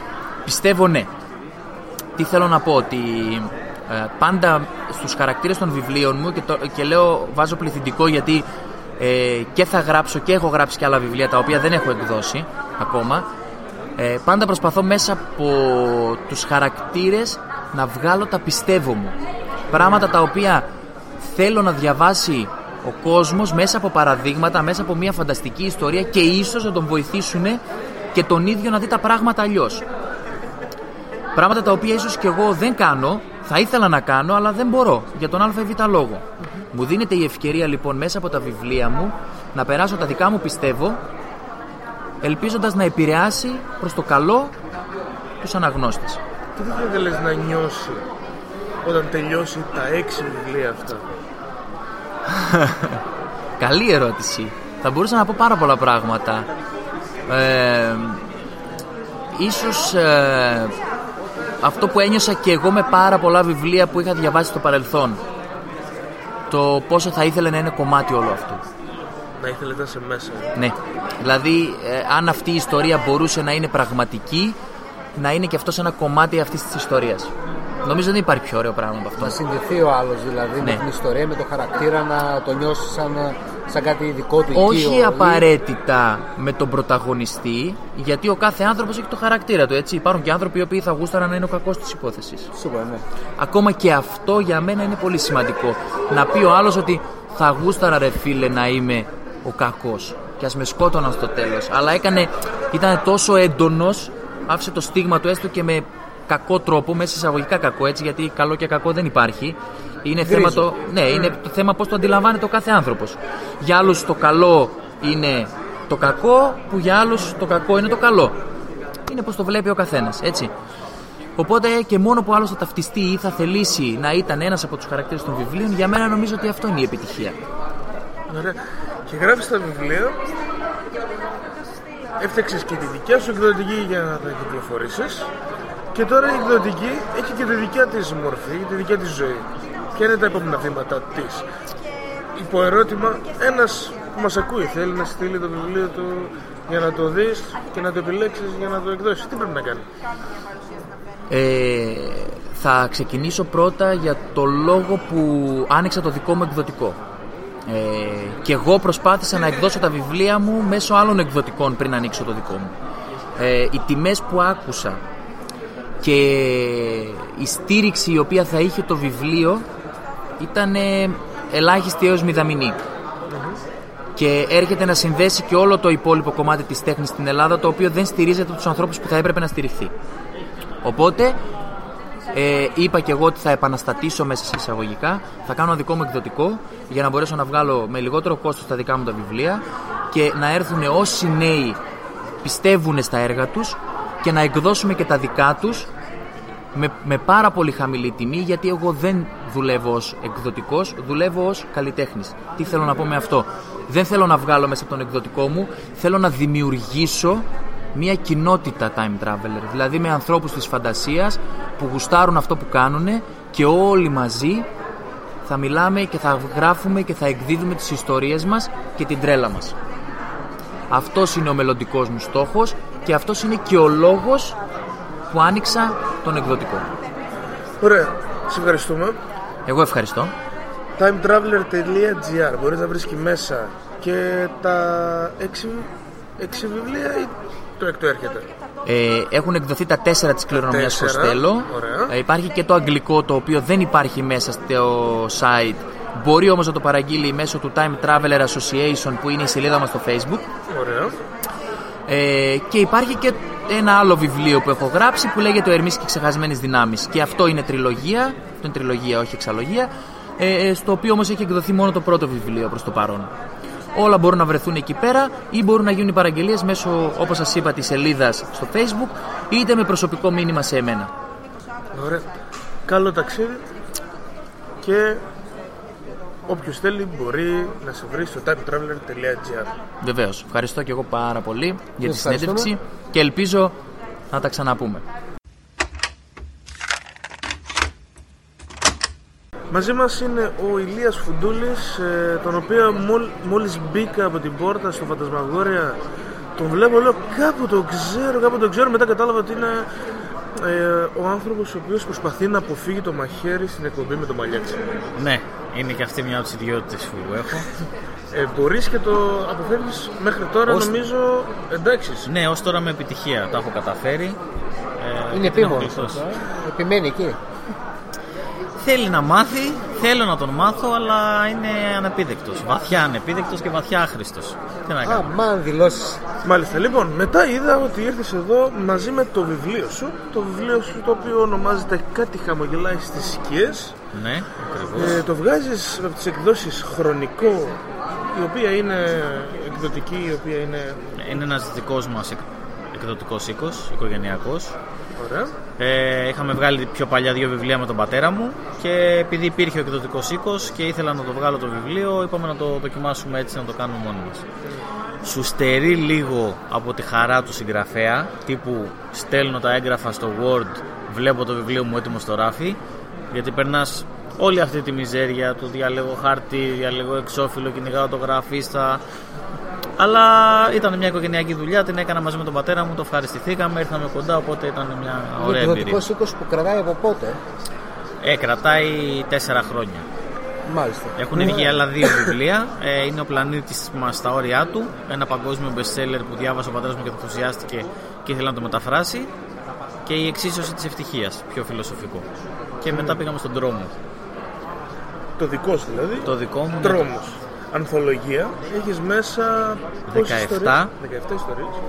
17 ιστορίες αυτοτελείς ανεξάρτητες ε, μεταξύ τους ε, είναι ένα βιβλίο ακατάλληλο και κυρίως ένα κατάλληλο για τρεις συγκεκριμένες ιστορίες όλο το υπόλοιπο είναι απλά λίγο σκοτεινό και ατμοσφαιρικό ε, έχει πολλές δόσεις μαύρου χιούμορ γιατί είναι η κομμωδία που με έχει επηρεάσει κατά τη διάρκεια της συγγραφής αλλά συνολικά είναι στη σφαίρα του υπερφυσικού και του σουρεαλιστικού όλο το βιβλίο Αναφέρεις ότι είναι ακατάλληλο. Νομίζω ότι επιβάλλεται να είναι ακατάλληλο. Όταν Για- είναι τρόμο, ε. Όταν είναι τρόμο, δεν μπορεί να είναι ε, κατάλληλο από 13 ετών και πάνω, ας πούμε. Δεν είναι τρόμο. ναι Από την άποψη ότι ε, ο τρόμος είναι κάτι που πρέπει να το δεις σε μια έκταση, σε μια μεγάλη, να το δεις σε όλη του την, α, την γκάμα, ρε παιδί, να το δεις όπως είναι πραγματικά, όχι χωρίς κάποια πράγματα που μπορεί να σε τρομάξουν. Ισχύει, αλλά έχω την αίσθηση ότι ακατάλληλο κάνουν ένα πράγμα ίσως οι λέξεις που χρησιμοποιούνται. Θα μπορούσα να είχα γράψει ένα ψυχολογικό σοβαρό θρίλερ, να μην έχει μέσα ούτε μία περιγραφή βίας, ούτε μία σεξουαλική σκηνή και να μην είναι ακατάλληλο από αυτή την έννοια. Αλλά επειδή υπάρχει ένα κοινό που μας ακολουθεί και από το YouTube και πολλοί από αυτούς είναι ξέρω εγώ 15-16 χρονών, εγώ ήθελα να το διευκρινίσω ότι ε, έστω και για αυτές τις τρεις ιστορίες θα έπρεπε να είναι κατάλληλο το βιβλίο. Ε, είναι ακατάλληλο όσον αφορά ε, το σεξ ή το, τη βία και το αίμα; Γιατί συνήθως αυτά τα δύο, το ένα από τα δύο τη γλιτώνει πάντα. Ναι. Ποιο τι γλιτώνει; Τη γλιτώνει συνήθως το αίμα. νομίζω. Το αίμα. Ε, και φέρει- το- το αποφεύγει σεξ είναι το πιο- σκόπελο Ω, του ακατάλληλου. ω, το σεξ βυζί, είναι δεν λίγο- ξέρω. Εμένα, εμένα την γλίτωσε το σεξ. Ναι, ωραία. Οπότε έχεις μέσα... Έχει βία ε, και έχει και λίγο ελάχιστο σεξ ατομικό. Δεν ξέρω αν μετράει. Ατομικό. Μετράει. νομίζω. Και ελάχιστο αυτό δεν πάνε μαζί. ρε. το ατομικό γενικά ε, παίζει το χρόνο Ναι, σου, την ισχύει, καθημερινότητά σου. Θες να μας πεις για το συγκεκριμένο βιβλίο; Δύο-τρία πράγματα, δηλαδή για τις ιστορίες συγκεκριμένες. Ναι. Ε, έγραφα από μικρός και μ, επέλεξα μια συγκεκριμένη σειρά ιστοριών. Έχω γράψει πολύ περισσότερες από αυτές που είναι στο βιβλίο. Έκανα μια προσεκτική επιλογή, έβαλα τις πολύ αγαπημένες μου ιστορίες. Έχει μέσα ιστορία γραμμένη το 96 που ήταν η πρώτη που έγραψα και κάποιες από την πρώτη μου περίοδο. Το, η πρώτη μου περίοδος, ας μην το πάρουμε σαν λογοπαίγνιο, εντάξει. Ναι. Όχι όταν ήσουν 13. και- ναι, ναι. Ε, πολύ αγαπημένες μου ιστορίες ελαφρώς διαφορετικές μεταξύ τους ε, είναι και ένα από τα ελαττώματα του βιβλίου που δεν με πείραξε εμένα απλά είναι ελάττωμα ότι συνήθως μια συλλογή διηγημάτων ειδικά ενός πρωτοεμφανιζόμενου συγγραφέα έχει μια ομοιομορφία εμείς δεν είχαμε ε, Παρ' όλα αυτά διάλεξα τις αγαπημένες μου κάποιες έχουν χιούμορ, κάποιες είναι σουρεαλιστικές έχει μια αστυνομική, έχει δύο πιο τρομακτικές έχει υπερφυσικό τρόμο, έχει αστικό τρόμο και έχει λίγο απ' όλα γιατί αυτό είμαι εγώ και αυτό μου τέριαζε. Και γι' αυτό ονομάστηκε και κάτι χαμογελάει στις σκιές γιατί πολλές ιστορίες ενώνουν λίγο το μαύρο χιούμορ. Θα μπορείς να μου πεις ποια είναι η πρώτη σου και ποια είναι η τελευταία που έγραψες; Στο βιβλίο. Στο βιβλίο η πρώτη ιστορία που έγραψα είναι η επεισοδιακή ακρόαση. Και είπες στα 16 σου; Ήμουνα 16, ήταν η εποχή που έδινα proficiency και ήταν τότε που αποφάσισα ότι αυτό το πράγμα μ' αρέσει. Διάβαζα πάρα πολύ, αλλά συνειδητοποίησα ότι μπορώ να γράψω και καλά. Ε, στο proficiency όταν κάναμε αυτά τα περίφημα writing ε, skills σου βάζανε να γράψεις μια έκθεση και έχεις μια επιλογή πέντε θεμάτων το ένα θέμα ήταν πάντα γράψε μια ιστορία που να αρχίζει να τελειώνει με την παρακάτω πρόταση και την επέλεγα πάντα και Και κάποια στιγμή ο δάσκαλος που μου έκανε αγγλικά μου είπε ότι γράφεις με έναν τρόπο που πρώτα διαβάζω για να δω τι θα γίνει και μετά για να διορθώσω την ιστορία σαν δάσκαλος. Και μάλλον είναι καλό αυτό. Και τότε ξεκίνησα να γράφω. Τότε είχα γράψει την πρώτη και την έχω βάλει μες στο βιβλίο. Και, η τε- και η τελευταία; Η τελευταία. Η τελευταία ήταν το Νεραϊδοχώρι. Ήταν μια ιστορία με μυθικά ονειρικά πλάσματα που εκτιλήσεται στο Νεραϊδοχώρι των Τρικάλων. Υπάρχει το νερεδοχώρι. Υπάρχει Ναι, το υπάρχει, Νεραϊδοχώρι. Το ξέρεις εσύ; Φυσικά, Έχεις ε, πάει; κοντά είμαστε. Α, είσαι κοντά. Υπάρχει και η ιστορία μέχρι τη μέση βασίζεται και σε αληθινά γεγονότα πριν φτάσουμε στο υπερφυσικό. Μην φανταστείτε. Ναι, αυτό ήταν το επόμενο ερώτημα. Έχουν κάποια βάση ιστορίες με είτε βιωματικά είτε με πραγματικά γεγονότα; Παλιότερα, ναι, ναι, έχουν πάρα πολύ βιωματικές καταστάσεις. Πολλές είναι βασισμένε σε αληθινά γεγονότα. Παλιότερα, ως δημοσιογράφος που δούλευα, με είχαν στείλει στον Νεραϊδοχώρι να, πά, να μάθω γιατί λέγεται Νεραϊδοχώρι. Βρήκα μια γιαγιά μου είπε μια ιστορία και μέχρι εκείνο το σημείο ότι είναι ένας δημοσιογράφος που μια γιαγιά του λέει μια ιστορία με νεράιδες και τη σατυρίζει ο- και την κοροϊδεύει. Μέχρι εκεί είναι μια αληθινή ιστορία.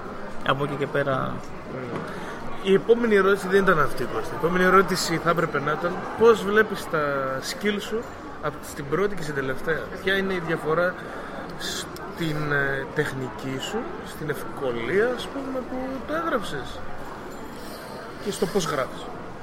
Αυτό είναι μια πολύ ωραία ερώτηση. Ε, εγώ κάθε εποχή που γράφω προσπαθώ να γράψω ό,τι καλύτερο μπορώ για τα δεδομένα της κατάστασης που είμαι την- εκείνη την εποχή. Τώρα αυτό το βιβλίο έχει μέσα ιστορίες που είναι γραμμένες σε ένα διάστημα σχεδόν 20 χρόνων, ας πούμε εντάξει από το 96 μέχρι και τώρα. Ε, στην πρώτη περίοδο ας πούμε, που έγραφα πριν ξέρω εγώ 20 χρόνια δεν αγαπούσα καθόλου τους ήρωές μου. Ξεκινούσες να διαβάζεις την ιστορία και ήξερες ότι όλα θα πάνε στραβά γιατί μου άρεσε να το αφήνω να υπονοηθεί. Δημιουργούσα μια αίσθηση του αναπόφευκτου. Η προοικονομία σου ήταν ε, ως προς... ναι αλλά το έκανα με, με μια, με μια κλειστοφοβική ατμόσφαιρα που ο άλλος το ευχαριστιόταν και ένας φίλος μου ήρθε και μου είπε ότι σαν τα πρώτα δεν, δεν έγραψες μετά. Γιατί αργότερα που παρακολούθησα σεμινάρια ας πούμε διηγήματος ή συγγραφής σου λένε ότι δεν πρέπει να κάνεις προοικονομία, ότι δεν πρέπει να, να περιγράφεις τη βία, πρέπει να υπονοείται, πρέπει να γράφεις μικρές κοφτές προτάσεις. Και ήτανε, άλλαξα λίγο το στυλ μου, χωρίς να είναι κακές οι επόμενες ιστορίες, αλλά δεν μπόρεσα ποτέ να πιάσω αυτή την αίσθηση του όλα θα πάνε στραβά από την πρώτη σελίδα. Μου ακούγεται πολύ άσχημο το πρέπει. Κατά που Ναι, σου γιατί είπε πρέπει. το σεμινάριο. Δηλαδή Δεν, πρέπει. δεν ακολούθησα αυτά που μου είπανε. Ε, συγκεκριμένα υπάρχει μόνο μία ιστορία που την έγραψα με τις οδηγίες που μας έδωσαν για το καθώς πρέπει εγχειρίδιο του πώς είναι ένα διήγημα, η μικρή δηλαδή φόρμα. Αρχή, μέση, τέλος, πολύ μικρές προτάσεις, δεν περιγράφεις τίποτα συγκεκριμένα, όλα υπονοούνται, δυνατές λέξεις, τέλος. Είναι ένα διηγηματάκι 500 λέξεις, πάρα πολύ ωραία ιστορία, άρεσε σε πολύ κόσμο. Παρ' όλα αυτά δεν είναι αυτό. Δηλαδή, εγώ θέλω λίγο να μιλήσω λίγο παραπάνω. Ε, θέλω να περιγράψω τη βία, δεν θέλω μόνο να την υπονοήσω. Θες να τη δει ο άλλος. Ναι, ούτε ακριβώς αυτό. Δεν θέλω να σοκάρω για να σοκάρω. Θέλω και να φανταστεί. Να φανταστεί ότι μπορεί και να το υποστεί, ρε παιδί μου. Ναι, Την πρώτη ιστορία Ή να το κάνει. ή να το κάνει, σωστό. Ε, Την πρώτη ιστορία, πόσες φορές αν έχει τύχει τουλάχιστον μέχρι τώρα να σκεφτείς ότι αυτό θα το άλλαζα, αυτό θα το διόρθωνα, αυτό θα το έκανα αλλιώς. Γιατί προφανώς όπως είπες τώρα έχεις αλλάξει συ- με την πάροδο των χρόνων τον τρόπο γραφής. ναι. Ε, δεν, ε, δεν μπαίνω σε αυτή τη διαδικασία. Δηλαδή, όχι ότι είναι τέλειες οι ιστορίες από μόνες Όχι, τους. αλλά θέλοντας και μη θα μπήκε σε κάποια στιγμή στη φάση ότι α, εδώ μήπως Ε, εφόσον μιλάμε για διήγημα, αν ξεκινήσω και τελειώσω ένα διήγημα και μετά μου έρθει μια ιδέα για το πώς αλλιώς θα μπορούσε να έχει τελειώσει, θα το κάνω ένα άλλο διήγημα. Δηλαδή αυτό άπαξ και τελειώσει για μένα κλείνει. Νομίζω ότι δεν... Και σηματοδοτεί και μια εποχή που το έγραψα, μια συναισθηματική κατάσταση, οπότε... ε, θες το να έχει μια βλέπω έτσι. σφραγίδα συγκεκριμένη. Θέλω να έχει μια σφραγίδα. Ναι, δεν θα, δεν θα γυρίσω ποτέ να. Δηλαδή το διήγημα δεν είναι τόσο πολύ έντονο όσο ένα μυθιστόρημα που να πεις ότι άξιζε να έχω αλλάξει το τέλος για τρεις σελίδες, ας πούμε, από αυτή την άποψη. Ωραία. Το κάτι χαμογελάει σκιές είναι μυστηρίου και τρόμου διηγήματα και είναι το δεύτερο βιβλίο σου. Ναι. Το πρώτο ποιο είναι; Το πρώτο βιβλίο γράφτηκε πριν τρία χρόνια και λέγεται The Real Greek Yogurt Book. Είναι ένα βιβλίο για το ελληνικό παραδοσιακό γιαούρτι. Το Για οποίο- ψυχογνωσία είναι η... Ε, είναι ένα βιβλίο που ήταν ανάθεση στην ουσία. Δεν είχα εγώ όραμα να βγάλω αυτό το βιβλίο. Ήρθαν από τον εκδοτικό οίκο η Άννη Μπλάνα, έτσι λέγεται ο εκδοτικός οίκος Άννη Μπλάνα Books. Μου ζήτησε ότι θέλω να βγάλουμε μαζί αυτό το βιβλίο. Έκανα έρευνα, ήταν σε ένα μικρό, σαν μια μικρή πτυχιακή. Έγραψα για τις αναφορές στο γιαούρτι σε αρχαία κείμενα, σε μυθολογία, το γιαούρτι ανά τον κόσμο, την εξέλιξη μετά τη βιομηχανική επανάσταση, τα είδη γάλακτος, τα είδη γιαουρτιού, το γιαούρτι με πέτσα, το στραγγιστό, το κατσικίσιο, πώς γίνεται και κάποιες συνταγές με γιαούρτι. Έφαγες αρκετά; Έφαγα πάρα πολύ γιαούρτι. Ποιο Ε, πρότυπο; ε, το στραγγιστό νομίζω είναι το καλύτερο από όλα. Πλήρες. Πλήρες. Πλήρες, ναι. Δεν, Δεν είμαστε είμαστε τώρα για για 2%. Τώρα εντάξει, παιδιά, Και είμαστε μην ακούσω σοβαροί τώρα τα άνθρωποι. τελευταία τα Τα καινούργια... frozen και τις μαλακίες, όχι εντάξει. Ε, και αυτό, αλλά τα χωρίς αυτό, χωρίς εκείνο, χωρίς... α, Γιαούρτι δεν μιλάμε χωρίς για στέλια γάλα, πλέον, γιαούρτι ναι. από σόγια, Ναι, όχι. όλα αυτά δεν υπάρχουν. Σόγια, όχι ρε. Ναι. Τώρα, με τη μαγειρική πώς ε, έμπλεξες; Είπες πριν ανέφερες ότι δούλεψες ως δημοσιογράφος. Μμ. Ε, με τη μαγειρική, ας πούμε, έκανες το βιβλίο αυτό, αλλά μετά το μπαμ έγινε με την εκπομπή, η οποία είναι μαγειρική. Ε, κοίτα, εγώ μ, εντάξει, σπούδασα γεωπονία και ζωική παραγωγή. Ε, ξεκίνησα να δουλεύω κατά τύχη στην τηλεόραση σε μια ταξιδιωτική εκπομπή. Από την ταξιδιωτική πήγα στη μαγειρική γιατί αυτό μου άρεσε πάρα πολύ. Εγώ ρε παιδί μου, με έχουν βοηθήσει οι σπουδές μου, κυρίως όσον αφορά στις πρώτες ύλες. Ξέρω πώ παράγονται τα τρόφιμα, τα γαλακτοκομικά, τα κρέατα, τα λαντικά, δηλαδή όλη η γεωργική παραγωγή λόγω του πτυχίου. Αλλά είμαι και ένας nerd της μαγειρικής. Δηλαδή από πάρα πολύ μικρός διαβάζω πάρα πολύ, βλέπω πάρα πολλές συνταγές. Έχω δει απίστευτη τηλεόραση, έχω διαβάσει πάρα πολλά βιβλία και το κάνω αυτό πάρα πολλά χρόνια. Ε, και παράλληλα άρχισα να εργάζομαι και ως δημοσιογράφος γαστρονομίας. Ε, δουλεύω πολλά χρόνια σε περιοδικά μεγάλα μαγειρικής και σε εκπομπές στην τηλεόραση. Μόνο σε εκπομπές μαγειρικής. Δεν έχω κάνει κανένας άλλου είδους δημοσιογραφία. Οπότε κάποια στιγμή, επειδή άρχισα να ασχολούμαι παράλληλα και με την κομμωδία, έκανα stand-up comedy. Με... Στο Comedy Lab ζήτησαν τη βοήθειά μου να τους βοηθήσω γιατί λέει: Έχουμε να κάνουμε μια εκπομπή μαγειρικής, δεν έχει ιδέα κανένας πώς γίνεται. Πήγα εκεί και αν θυμάστε τα πρώτα πρώτα επεισόδια ήμουν πίσω από την κάμερα. Ναι, και μετά μπήκες μπροστά. Ναι, κάποιοι στα σχόλια γράψαν ότι αυτός που πετάει τις ατάκες βάλτε τον μπροστά να τον δούμε κτλ. Και, και ξεκίνησε όλο αυτό το. Γενικά έχει συμβεί σε διάφορους στο Comedy Lab αυτό. Ναι. Σε αυτό έτσι. Και στο unboxing τώρα έχει πεταχτεί μπροστά Ο Νάσκαρ. για να βρίζει και να φέρει τη φάτσα του. Ναι. Εσύ περισσότερο. Ποιος είναι ο ρόλος σου στην εκπομπή; Εγώ δεν την έχω παρακολουθήσει πάρα πολύ. Αν και ασχολούμαστε με τη μαγειρική, εδώ Εγώ... είναι μάγειρες. Ναι. Εμείς ασχολούμαστε πιο. ξέρεις, να φτιάχνουμε το φαγητό μας. Εγώ να τρώω. και εσύ να τρώει. Ε, εγώ διαλέγω τις συνταγές όπου ξεκίνησα από πολύ δύσκολες συνταγές γαλλικής κουζίνας ας πούμε τις οποίες προσπαθούσα να εξηγήσω σε έναν άχρηστο, άσχετο να τις φτιάξει χωρίς να τον βοηθάω όμως από μακριά και καθώς άρχισε να βελτιώνεται άρχισα εγώ να κάνω πιο εντυπωσιακές τις συνταγές πιο δύσκολες, πιο υπερπαραγωγή ας πούμε και στην ουσία επιμελούμε τις συνταγές, τις διαλέγω και προσπαθώ να έχω αυτή την αλληλεπίδραση μαζί του και αυτή τη χημεία που έχει κάνει την εκπομπή τόσο Και η πετυχημένη. συνεργασία με τον Μαριάτση ξεκίνησε ώστε αυτός μαζί με το team ήθελαν να κάνουν την εκπομπή και φώναξαν εσένα ή Ναι, μπήκες κάπου- μετά εσύ. Όχι, Ήσασταν ήμουν μαζί, από το πρώτο επεισόδιο, απλά και η εκπομπή τους την είχαν ζητήσει από αλλού να κάνουν μια παραγωγή με κάποιον που δεν ξέρει να μαγειρεύει. Και πήγα εγώ που είχα εμπειρία από τηλεοπτικές εκπομπές mm. μαγειρικής για να τους βοηθήσω στα πρακτικά κυρίως και να τους κάνω τις συνταγές και τα διαδικαστικά.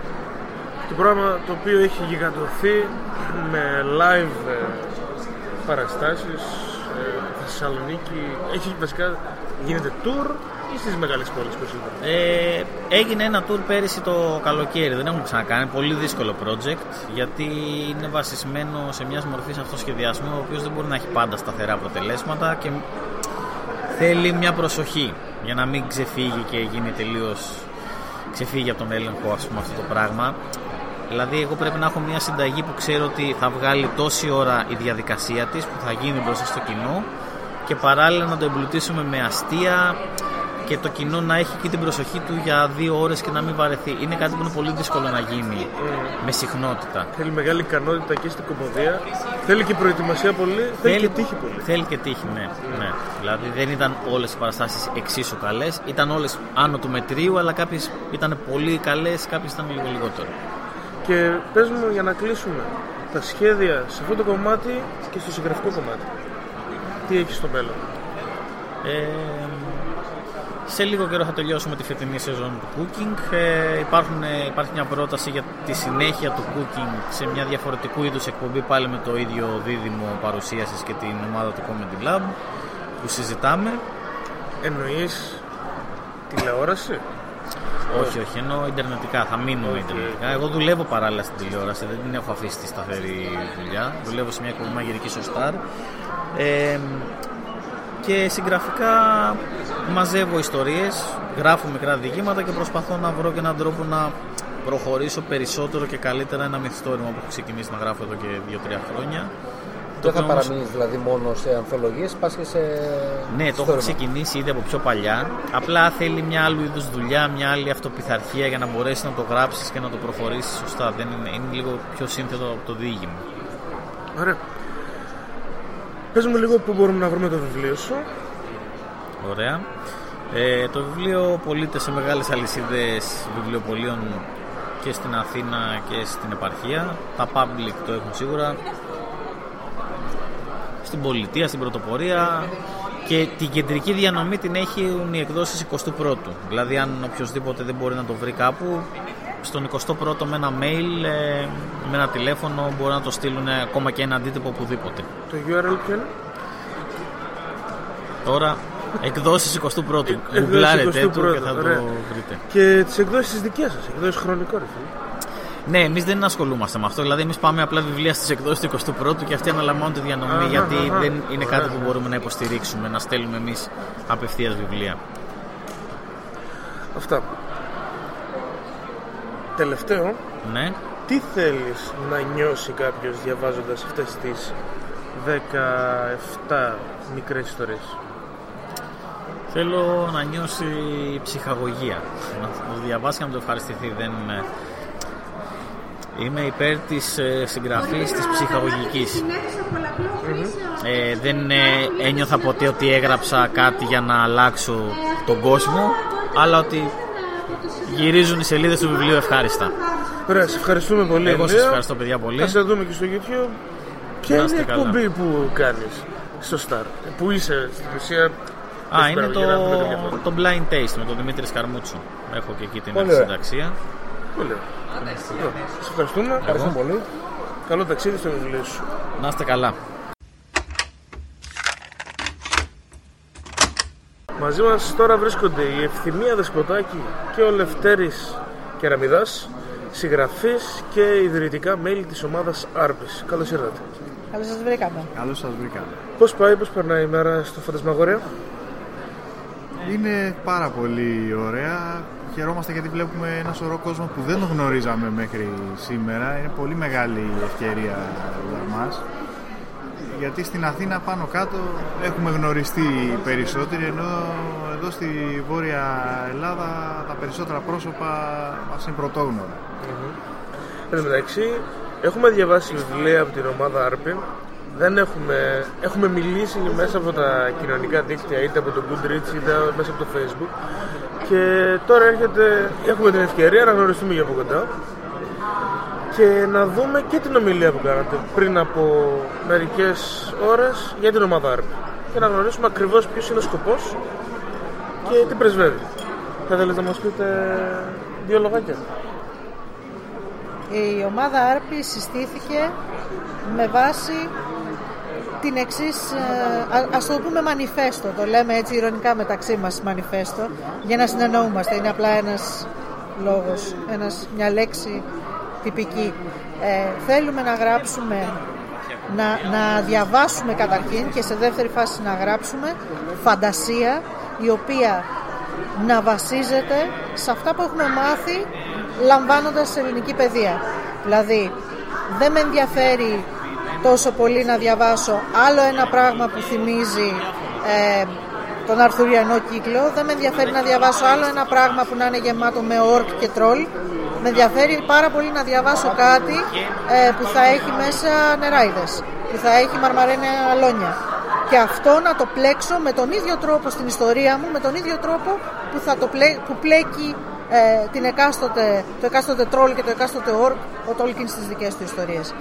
Ε, θέλουμε πάρα πολύ να, να προωθήσουμε αυτό το στυλ γραφής κυρίως γιατί αναγνωρίζουμε ότι αν γράψουμε κάτι παρόμοιο με αυτά που γράφονται στο εξωτερικό δεν θα έχουμε καμία μοίρα δίπλα σε όλα τα υπόλοιπα.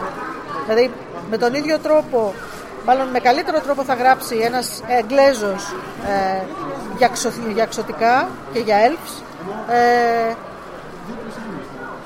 και εγώ για ε, καλοκυράδες ε, και για άλλους τίνες, όπως είπε και ο Λευτέρης. Θέλουμε να, ε, θέλετε βασικά να βασιστείτε στην παράδοση στην ελληνική και μέσα από εκεί όσον αφορά και τη φαντασία και τους μύθους που υπάρχουν από εκεί να βγει κάτι να βγουν οι ιστορίες σας. Το, το σύνολο έτσι, τη, της ελληνικής παράδοσης από αρχαία ελληνική μυθολογία, από λαϊκά παραμύθια που λέγανε και λένε ακόμα και σήμερα αλλά και από αρχέτυπα που έχουμε στην ιστορία μας δηλαδή η η 300 του, του Λεωνίδα είναι μια φοβερή ιστορία που έχει σημαδέψει όλα τα, τα παιδιά που έχουν πάει σχολείο στην Ελλάδα. Δηλαδή είναι ένα πράγμα που όταν είσαι τόσο μικρός την πρώτη φορά που το, το ακούς σε, έτσι, μέσα σου γίνεται σαν ένας φοβερός μύθος ότι ήταν αυτοί 300 άτομα και πιάσαν ένα στενό μέρος και πολεμήσανε γενναία και πεθάναν όλοι απέναντι σε. Μέχρι να μεγαλώσει αρκετά και να καταλάβεις ότι αυτό έγινε πραγματικά, ότι αυτή ήταν μια, σε μια συγκεκριμένη ιστορική περίοδο με κάποια χαρακτηριστικά. Μέσα σου είναι το ίδιο πράγμα, ας πούμε, ξέρω εγώ, με τη σταχτοπούτα και τη χιονάτη, αλλά σε αγγίζει πολύ περισσότερο και έχει, έχει γιγαντωθεί μέσα σου και είναι κάτι που θες να το, να το ξαναδείς και να το ξανακάνεις όταν δημιουργείς εσύ ο ίδιος. Μένα αυτό που με τραβάει από αυτή την προσπάθεια είναι ότι κάνοντας, ε, εμπλουτίζοντας, βασίζοντας το βιβλίο Φάντας στο, σε όλα αυτά που είπαμε, την ελληνική παράδοση, ας το πω έτσι, εγώ σαν ε, αναγνώστης όλα αυτά τα στοιχεία τα έχω, είναι μέσα μου. Δεν χρειάζεται να μου εξηγήσεις τι είναι ο Πίγασος ξέρω την οποία το, το έχω διαβάσει από μικρός. Ε, το ίδιο και για τις, ε, τις, τις νύμφες και τα λοιπά και τα λοιπά και τα λοιπά. Τα, ο καθένας μπορεί να τα χρησιμοποιήσει αυτά, να τα βάλει μέσα και εγώ να τα έχω εμπεδώσει. Ενώ ένα ορκ πρέπει να το μάθω. Να, να, να δω τι είναι. Είναι κάτι ξενόφερτο. Να σου πει κάποιος ότι είναι κάτι κακό και πόσο κακό είναι. Mm-hmm. Ενώ αν σου πω ότι ε, πώς τις λένε, η μόρα θα έρθει να σε φάει ή θα σου πω ότι στο τάδε μέρος δεν πήγαιναν οι ντόπιοι γιατί ήταν μια μόρα θα καταλάβεις πολύ περισσότερο και θα τρομάξεις πολύ περισσότερο. Αυτό δεν σημαίνει ότι δεν πρέπει να το γράψω με τέτοιο τρόπο ώστε κάποιος που δεν ξέρει τι είναι η μόρα να μην ξέρει ότι πρέπει να τρομάξει. Έτσι δεν είναι; Mm. Βασιζόμαστε πάρα πολύ στο γεγονός ότι θέλουμε καταρχήν να γράφουμε καλή λογοτεχνία το, η ελληνική λογοτεχνία, η ελληνική, ε, το ελληνικό χρώμα της λογοτεχνίας που θέλουμε να δώσουμε δεν θα ήταν τίποτα αν ήταν μια ξερή περιγραφή ενός πλάσματος το οποίο έρχεται για να σε φάει τη νύχτα και κάθεται πάνω στο στήθος σου και σε σκάει. Θα είναι όμως πάρα πολύ σημαντικό αν αυτό το κάνεις με τέτοιο τρόπο ώστε να είναι καλά γραμμένο. Καλή λογοτεχνία, να σε παραδειχτεί ακόμα και κάποιος που δεν είναι φαντασάς στην τελική. Ναι, αυτό ε, είναι ότι ό,τι και να γράφεις πρέπει πάντα να είναι δουλεμένο και να σέβεται τον αναγνώστη. Αλλά αφού το θεωρήσουμε αυτό το δεδομένο για ένα οποιοδήποτε βιβλίο φαντασίας ή μη ή ελληνικό είτε γιαπωνέζικο, είναι ακριβώς αυτό που είπες, ότι ε, ένα βιβλίο, θέλουμε να γράψουμε τέτοια βιβλία που διαβάζοντας τα ένας άνθρωπος ο οποίος έχει μεγαλώσει στην Ελλάδα και τα έχει ακούσει όλα αυτά και έχει μπολιαστεί με αυτά, θα τα νιώσει πρώτα απ' όλα. Θα τα, ενώ κάτι από όλα τα άλλα έχει μάθει να του αρέσει, αυτό το πράγμα δεν έχει επιλογή αν θα του αρέσει ή δεν θα του αρέσει. Μέσα του θα σκεφτήσει κάτι. Αυτό θέλουμε να πετύχουμε. Επίσης θα προσθέσω ότι όταν μεταφράζεις ένα βιβλίο από το εξωτερικό δεν μπορείς να... ο μεταφραστής πρέπει να σεβαστεί και αυτό που διαβάζεις. Η ελληνική γλώσσα όμως έχει μονοπάτια τελείως διαφορετικά τα οποία ένα original κείμενο αν ο συγγραφέας έχει μια γνώση και της γλώσσας, τεχνικών, μια εμπειρία θα κάνει μια τελείως διαφορετική εμπειρία την ανάγνωση ενός ελληνικού βιβλίου παύλα φάνταση βιβλίου. Είναι... Και εσείς το έχετε δει, θα το προσθέσω. το έχει όλη κάθε, κομμα... κάθε βιβλίο της Άρμης που διάβασα, είχε αυτό σίγουρα. Άσχετα από μ' άρεσε ή όχι. Που μ' άρεσε. Ναι. Για- Ευχαριστούμε. Γενικά η, η κάθε γλώσσα έχει τις ιδιαιτερότητες της και έχει και κάποιες λέξεις οι οποίες δεν μεταφράζονται ποτέ ακριβώς. Δηλαδή μπορεί να έχει μια παρόμοια έννοια οποιαδήποτε άλλη γλώσσα αλλά θα πρέπει να δώσει και μια έξτρα διευκρίνηση. Δηλαδή το, το valor που λένε οι, οι Άγγλοι ε, ε, δεν σημαίνει ακριβώς γενναιότητα ή ανδρεία. Είναι κάτι λίγο διαφορετικό.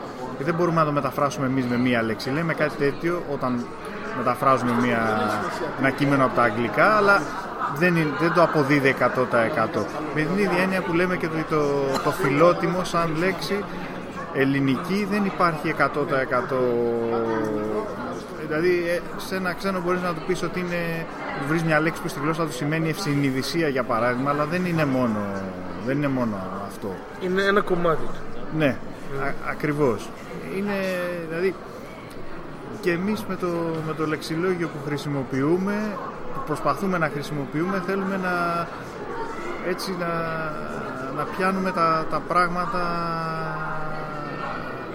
γνήσια ελληνικά. Δηλαδή να μιλάμε για τέτοιες έννοιες που τις μοιραζόμαστε. Βέβαια ελπίζουμε κάποια στιγμή να, να κάνουμε και εξαγωγές. Θεωρούμε ότι είναι εξαγώγημο προϊόν το φανταστικό με ελληνικό χρώμα γιατί είναι κάτι που δεν έχουν έξω. Άλλο τίποτα δεν μπορούμε να τους πουλήσουμε. Δεν μπορούμε να πάμε ε, να τους πούμε γράψαν αυτή την καταπληκτική ιστορία με εξωτικά κενάνους. Ε, να τους πούμε ε, έλα παβού να σου δείξω τα μπελοχώραφά σου. Αυτοί θα ξέρουν καλύτερα από εμάς. Αν τους δώσεις όμως κάτι δικό σου που αυτοί δεν το έχουν, μπορεί και να τους ενδιαφέρει. Και είναι όντως μόδα αυτή τη στιγμή στις αγγλόφωνες αγορές του φανταστικού όλο αυτό το, το πράγμα. Δηλαδή ε, κυκλοφορούν αυτή τη στιγμή και τα, τα ανακοινώνουν με υπερηφάνεια ε, φάνταζι βασισμένος σε κινέζικη ιστορία και μυθολογία και τεχνολογία που είχαν αυτοί που ήταν άγνωστοι στο δυτικό κόσμο στην αρχαιότητα και στο Μεσαίωνα. Κυκλοφόρησε φάνταζι που παραπέμπει στη Γαλλική Επανάσταση και έχει πιστόλια και μπαρούτι και οι μάγοι κάνουν μαγεία με βάση το, το μπαρούτι. Τους ενδιαφέρουν πάρα πολύ αυτά. Δεν θέλουν να ξαναδούν ξανά μανά υπότες. Οπότε αν τους δώσεις κάτι με ακρίτες για παράδειγμα και απελάτες είναι πιθανό ότι θα τους ενδιαφέρει. Έχω διαβάσει το. Η Παγίδα του Αιδονιού και μια τετραλογία που είχε βγει που δεν την τελείωσε. γιατί Νόμιζα ότι τελείωσε και μετά έβγαλαν κι άλλα. το οποίο είναι στο ιαπωνικό κομμάτι. Αν και είναι από Αυστραλό. Ναι. Ναι, ναι, Αυστραλή. Αυστραλιανή. Από Αυστραλή συγγραφέα και ήταν πάρα πολύ ενδιαφέρον και τελείως μοναδικό. Τώρα, άμα αυτό καταφέρει και γίνει και μπορείς να, πορ- να περάσει και το feeling το οποίο χρειάζεται ένα μεταφραστή ο οποίος ο οποίος πρέπει να έχει ένα background μεγάλο για να τα καταφέρει να σου περάσει το feeling Και αυτό. να είναι και λίγο συνεργάσιμος Και σε, συνεργάσιμος, σε αυτές τις ναι. περιπτώσεις. Να γνωρίζω παράπονο εδώ.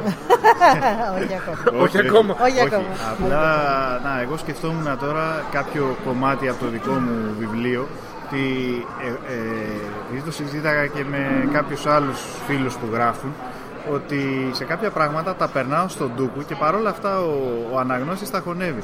Δηλαδή, λέω κάποια στιγμή για τη, την κοτσίδα ενός μοναχού και σε κανένα δεν κάνει εντύπωση που ο μοναχός έχει κοτσίδα.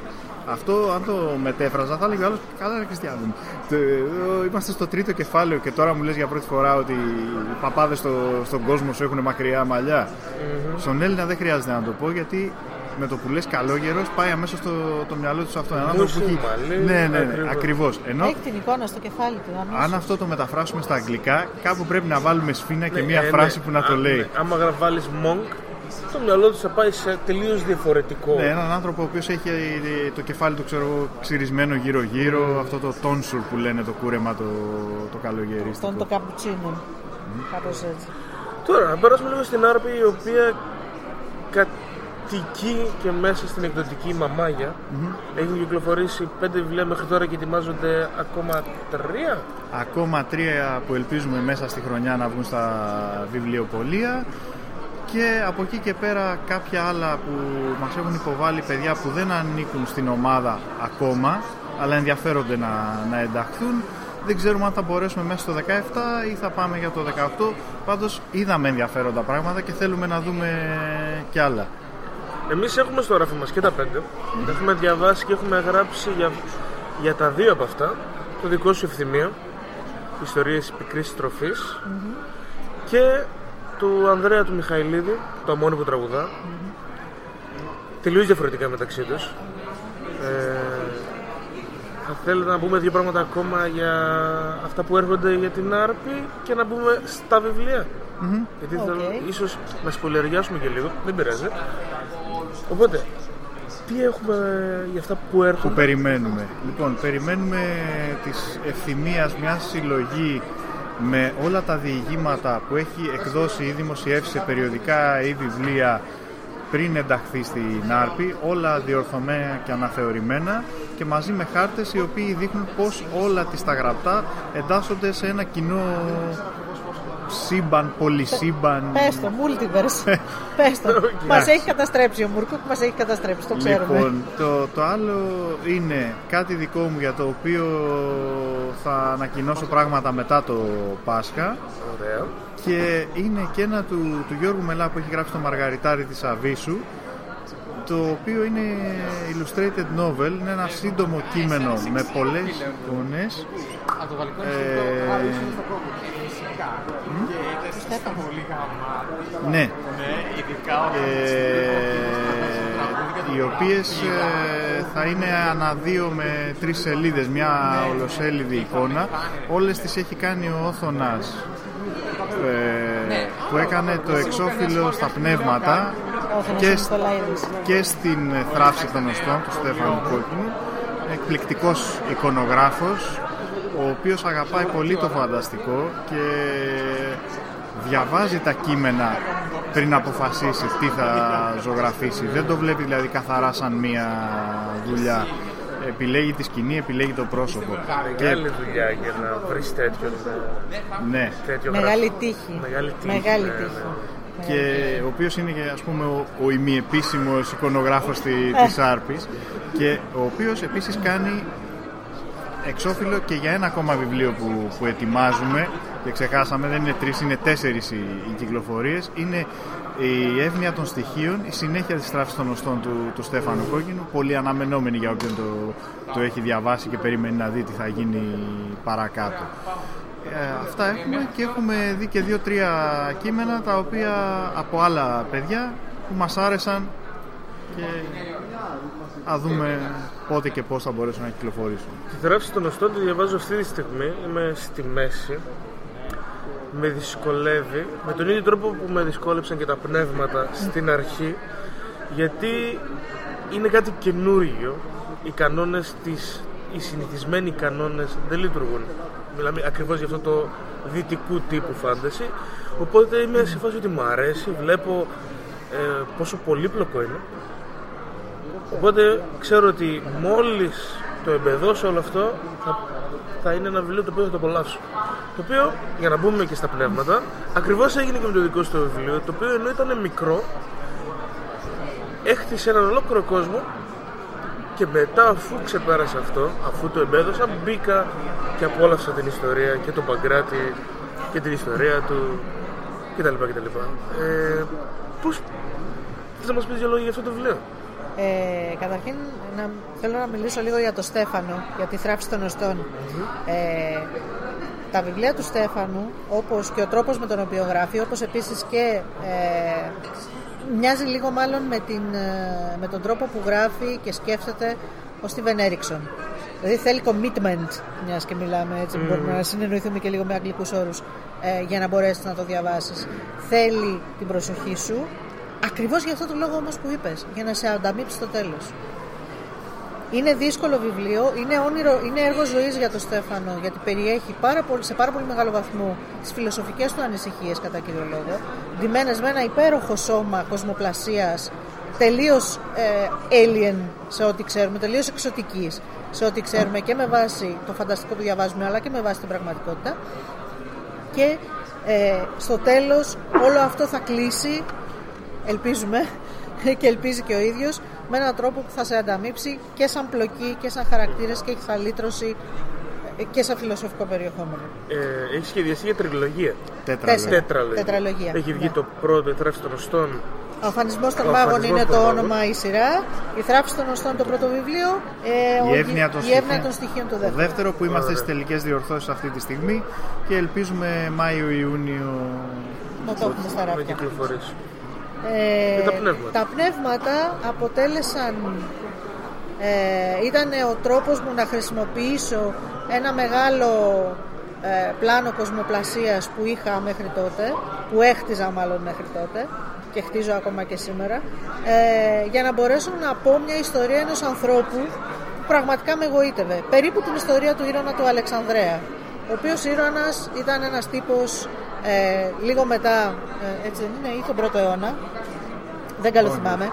Εκεί γύρω στο, γύρω στο συν 100 πλην 100 ε, από την ε, BCE που λέει, Before Current Era, που λένε και οι σύγχρονοι τέτοιοι, έτσι, οι ιστορικοί, ε, στο οποίο έχεις ναι μεν όλες τις συμβάσεις του αρχαίου ελληνικού κόσμου και ταυτόχρονα έχεις αυτό που λέμε κοσμοπολίτικη κοινωνία και ταυτόχρονα έχεις και ανθρώπους οι οποίοι έχουν φτάσει τόσο πολύ να εξελιχθούν τεχνολογικά ώστε αρχίζουν και φτιάχνουν μηχανές με ατμό που λειτουργούν με ατμό πόρτες που ανοίγουν αυτόματα ε, κερματοδέχτες που πουλάνε ε, ρίχνεις κέρμα από την τρύπα και σου πετάει το αντίστοιχο ε, κομμάτι ε, θυμιάματος για να πας να το κάψεις στο βωμό. Ε, όλα αυτά είναι πάρα πολύ ενδιαφέροντα όταν τα διαβάζεις σε ένα βιβλίο ιστορίας. Γιατί να μην τα βάλεις μέσα σε ένα βιβλίο φαντασίας; Μέσα σε όλα αυτά λοιπόν, το- το- σε, σε αυτό το περιβάλλον ζούσε ο Ήρωνας, ο οποίος κατά πάσα πιθανότητα ήταν και λίγο μπαγάσας, δηλαδή δεν είναι τόσο σπουδαίος όσο λέγαμε πιθανόν, αλλά είχε κλέψει και μερικά πράγματα. Και με αυτό το σκεπτικό αρχίζεις και σκέφτεσαι έναν άνθρωπο ο οποίος δεν είναι και τόσο ευνοημένος, αλλά είναι τόσο έξυπνος όσο ο Παγκράτης, ε, που δεν έχει, δεν μπορεί να το βάλει κάτω, αλλά δεν μπορεί να ξεπεράσει τις δυνατότητές του. Έχει ένα ταβάνι στο πόσο μπορεί να ανέβει κοινωνικά, γιατί φέρει πάνω του το στίγμα ε, του ανθρώπου που ο Μέγας Δάμας, που είναι ο δικός μου Αλέξανδρος, το αντίστοιχο του Αλεξάνδρου, έχει ξηρίσει την πόλη του από πρόσωπου γης και δεν υπάρχουν πια άνθρωποι σαν και αυτόν. Ο τελευταίος των Μοϊκανών, ας πούμε, σε ένα τέτοιο πράγμα. Και ταυτόχρονα προσπαθεί να, να επιβιώσει με ανάμεσα σε όλα αυτά και δεν μπορείς να κάνεις τίποτα άλλο παρά να τα περιγράψεις όλα αυτά που προσπαθεί ο χαρακτήρας σου να επιβιώσει. Μ' αρέσει ότι ο Παγκράτης ε, διόρθωσε με άμα κάνω λάθος γιατί έχει καιρό που το διάβασα Ναι, το ναι. βιβλίο ε, η πόλη από όπου κατάγεται και η φιλοσοφία έχει την, ε, είναι Σπαρτιά, η Σπάρτη η, α, η Το αντίστοιχο αντίστοιχη, της η Σπάρτης, αντίστοιχη ναι. Σπάρτη. Αυτός όμως δεν έχει καμία σχέση με τον Σπαρτιάτη που έχει στο μυαλό σου που έχω στο μυαλό μου είναι ομορφάντρας καλοπίζεται ε, έχει μέσα και το διπλωματικό του το κομμάτι και το μπαγάζ που λες καμία σχέση με αυτό που είχαν το, στε- η στερεοτυπική εικόνα του Την Σπαρτιάτη ηθική ακαιρεότητα Ναι, του, ναι, ναι. Του, του, του, του τυπικού Σπαρτιάτη, ναι. Όπως επίσης και αυτό που έλεγα ότι για... είναι πολύ κοντά σε μένα η ελληνιστική Ελλάδα. Την ξέρεις.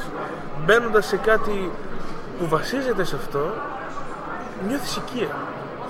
Είναι το, αυτό που με έμεινε περισσότερο από το βιβλίο σου είναι ότι ένιωθα οικία. Από την αρχή μέχρι το τέλος. Ευχαριστώ. Και μετά οι κανόνες οι υπόλοιποι, ο κόσμος χτίστηκε και απόλαυσε. Ε, δε- δεν θα μ' άρεσε καθόλου να γράψω κάτι με το οποίο, μάλλον να το πάρουμε αλλιώς. Θα μ' άρεσε να γράψω κάτι, να, γρά, να γράψω κάτι, το οποίο να γοητεύει τους ανθρώπους γύρω μου. Ε, για μένα η φαντασία είναι κυρίως γοητεία. Είναι μαγεία, είναι το μαγικό. Αν γράψω κάτι τελείως κάτι που να σου είναι πάρα πολύ γνωστό, έχασε τη μαγεία. Αν γράψω κάτι που να σου είναι πάρα πολύ άγνωστο, πάλι έχασε τη μαγεία. Αν γράψω κάτι ενδιάμεσο, τότε σε παίρνω από το χέρι και πάμε μαζί βόλτας στη μαγεία αυτό. Ε, δεν είμαι πολύ σίγουρη τι θα ήθελες να ακούσεις αυτή τη στιγμή. Να πω τη μαύρη αλήθεια, αλλά αυτό είναι το μόνο πράγμα που μπορώ να σκεφτώ. Αν δεν κάνω λάθος, ο κόσμος αυτός, τώρα συνδέσω και αυτό που είπες πριν για το επόμενο βιβλίο, το Multiverse, ο κόσμος αυτός, ή το βιβλίο αυτό βασι- βρίσκεται σε έναν κόσμο που εσύ δουλεύεις για να βγάλεις κι άλλο ένα πιο, δεν ξέρω από πού το ξέρω αυτό, ένα πιο μεγάλο, Ίσως είμαι πολύ μια μεγαλύτερη λόγου- δουλειά. Γι' αυτό Θα μιλάω πάνω, σε, πολύ. πάνω σε αυτόν τον κόσμο. Είναι μέσα στα σχέδιά σου; Ε, με βά... Μάλλον υπάρχει ένα μεγάλο πλάνο που έχουμε πάρα πολύ στο κεφάλι μας όσοι έχουμε διαβάσει Μούρκο πάση περιπτώσει και έχουμε επηρεαστεί από αυτούς ότι υπάρχουν πάρα πολύ διαφορετικοί κόσμοι και κάθε- κάθε ένας από αυτούς ονομάζεται στροφή για κάποιους λόγους που μπορεί να διαβάσει κάποιος μέσα στο βιβλίο και περισσότερο ακόμα στο γυαλί όταν θα βγει στο μέσα από το γυαλί ε, μία από αυτές τους, κο- ένας από αυτούς τους κόσμους είναι η πικρή στροφή, ο κόσμος της πικρής στροφής. Μέσα στην πικρή στροφή ήθελα, όπως ακριβώς χωράει στον δικό μας κόσμο, η Ατλαντίδα, ε, το Everest, η, η Μαωρή, ε, ο Λιακόπουλος, ε, εγώ και εσύ, η τεχνολογία, ο, ο Ήρωνας ο Αλεξανδρέας, όπως χωράνε όλα αυτοί μέσα, συγγνώμη, ε, όπως χωράνε όλοι αυτοί μέσα στον πραγματικό κόσμο, ήθελα να φτιάξω έναν κόσμο που να χωράνε όλα τα απίθανα πράγματα που με εγωιτεύουν εμένα προσωπικά. Ένα από αυτά ήταν τα πνευματικά αυτόματα που υπήρχαν στην ελληνιστική Αλεξάνδρεια. Κάτι άλλο είναι, ε, και ας το πούμε έτσι, εντάξει, το λέμε και, το λέμε και ανεπίσημα, ας το πούμε και σαν μελλοντικό σχέδιο, ε, είναι μια εξαλλογία η οποία θα βασίζεται στην αυτοκρατορία της τραπεζούντας. Δηλαδή θα έχεις μάγισσες, ας πούμε χοντρικά, που θα κάνουν ξόρκια στην ποντιακή γλώσσα, στην ποντιακή διάλεκτο. Και θα έχεις ανθρώπους οι οποίοι θα έχουν ποντιακά ένθιμα, ποντιακή ονομασία. Όλα αυτά μέσα στον κόσμο της Γιατί πικρής νιώθω τροφής. ότι η μισή θα σε φάνε και η μισή θα σε αγαπήσουν. Ότι Κάπως θα με έτσι. κάψουν Ναι, στη μέση της ναι. πλατείας συντάγματος, αυτό είναι δεδομένο. Έχεις ε, ρίζες κοντιακές; Ε, ήταν η γιαγιά μου η μία, ναι. Οι δύο μου παππούδες μικρασιάτες. Εντάξει. Όλο και Κοντιακάς κάτι θα γίνει. spells δηλαδή. Θέλω να το διαβάσω αυτό. Τώρα γίνεται, δεν γίνεται. Και εγώ το ίδιο, αλλά δεν το έχω γράψει. Δεν ακόμα. έχει, έχει γραφτεί κάπου κάτι παρόμοιο; Θα βρείτε ένα διήγημά μου στην καινούργια ανθολογία του, της Gamecraft, στο αντίθετο ημισφαίριο 4, το οποίο έχει το ίδιο στυλ. Η- ε, όταν το πρώτο έγραψα ήταν στον ίδιο κόσμο, αλλά επειδή κάποια ονόματα είναι πάρα πολύ κοινά με τον πραγματικό, δεν ήθελα να μπερδέψω τον κόσμο και έχω αλλάξει. Απλά είναι ο, ο, ο θείος και ο ανιψιός σε μια βάρκα και πάνε να ψαρέψουν και είναι ο ένας λέγεται Πάπος Γοργόρς και ο άλλος είναι ο Γρηγόρης Οκ. και πάνε να ψαρέψουν και εκεί βρίσκουν κάτι το οποίο εν πάση περιπτώσει δεν θα ήθελα να σας Ναι, το ρε, πω αυτό τώρα το θα- σπολάρουμε. Στην ε, στο Gamecraft, διήγημα, ναι. στη- στο διήγημα μου που λέγεται Χέρα όποιοι ξέρουν ποντιακά ξέρουν ότι μπο- το χ προφέρεται λίγο βαριά οπότε μπορείτε να το πείτε και Χέρα με ό,τι αυτό μπορεί να σημαίνει ε, στην ανθολογία αντίθετο ημισφαίριο 4 ε, από την ε, Gamecraft Ωραία. Ε, όλο αυτό για να το κλείσω αυτό που σε έλεγα είναι γιατί εμένα μου φαινόταν ε, στην τελική μου φάνηκε πολύ μικρό το βιβλίο. Δηλαδή εκεί που τώρα ξέρω τι συμβαίνει, έχουμε θεούς από εδώ, από εκεί και... Πού, πού είναι, πού είναι τα υπόλοιπα. Έχουμε Οπότε θα μεγαλώσει. έρθει στη συνέχεια. Έχουμε μεγαλώσει με τις πολυλογίες. Αυτό είναι η αλήθεια. Δεν ήθελα να ξεκινήσω με μυθιστόρημα ε, το οποίο θα ήταν ένα από τρία. Ήθελα να, το πρώτο πράγμα που θα διαβάσεις από μένα να είναι ένα πράγμα. Να αποφασίσεις από μόνος σου αν θέλεις να διαβάσεις κάτι που θα αναπτύσσεται σε τρία βιβλία αργότερα.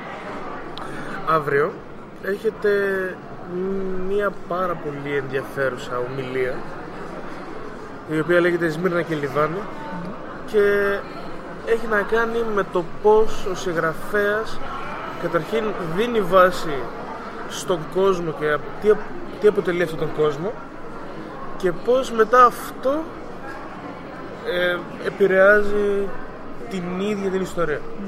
Το πω σωστά; Κάπως έτσι; Περίπου ναι. Γενικά έχει πάρα πολλές προεκτάσεις ένα τέτοιο θέμα αλλά η βασική μας ιδέα είναι η εξής ότι ε, συνήθως όταν λέμε θησαυρός, πάει το μυαλό αμέσως σε χρυσάφι και πετράδια. Υπάρχουν άλλα χίλια πράγματα τα οποία ήταν πολύτιμα κατά καιρούς. Δεν σου πάει το μυαλό αμέσως ότι είχαν τόσο μεγάλη αξία. Ε, ονομάσαμε έτσι την ομιλία γιατί λέμε είναι τα δώρα που πήγαν οι τρεις μάγοι στο Χριστό ε, Χρυσός, Λιβάνι και Εσμίνα και λες αυτά τα άλλα άμα το σκεφτείς θα πρέπει να έχουν το ίδιο μεγάλη αξία με το Χρυσό αλλιώς μπορεί να του πήγαν το ένα δώρο να είναι πανάκριβο και τα άλλα να ήταν κάτι ασήμαντο. Αλλά ποιος το σκέφτεται ότι τα, τα μοίρα ας πούμε ήταν κάτι δυσέβρετο που ερχόταν από ένα πολύ συγκεκριμένο μέρος του κόσμου. Τους έκανε πλούσιους ε. εκεί πέρα δεν έβγαινε τίποτα άλλο από άμμο και, και μοίρα. Και είχε τρομερή αξία.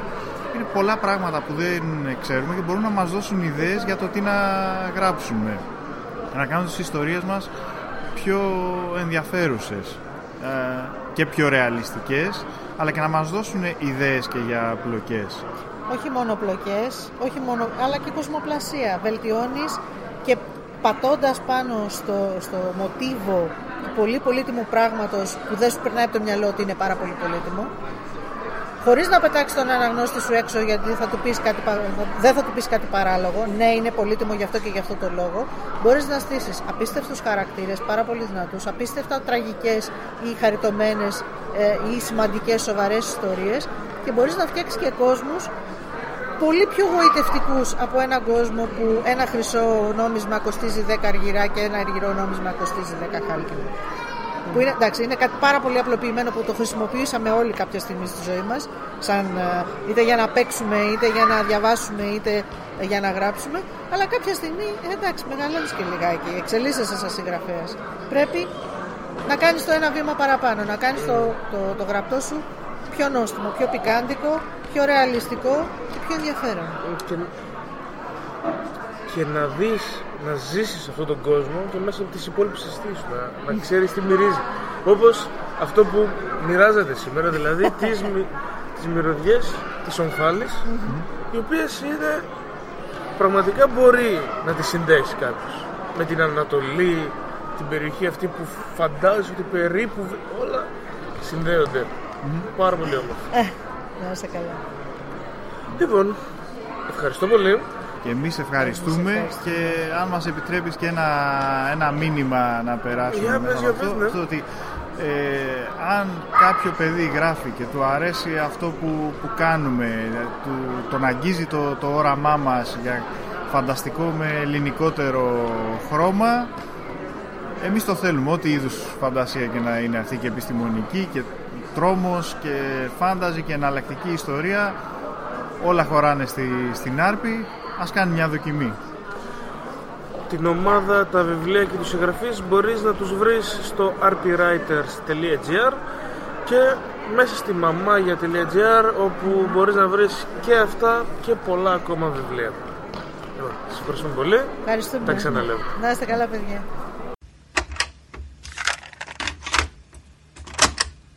Μαζί μας είναι η Άρτιμις Βελούδου, συγγραφέας ε, της τριλογίας Εφιάλτες, η οποία κυκλοφορεί από τις εκδόσεις. Πηγή. Από τις Πηγή. εκδόσεις I Write, πηγή. Ωραία. Καλώς ήρθες. Καλώς σας βρήκα.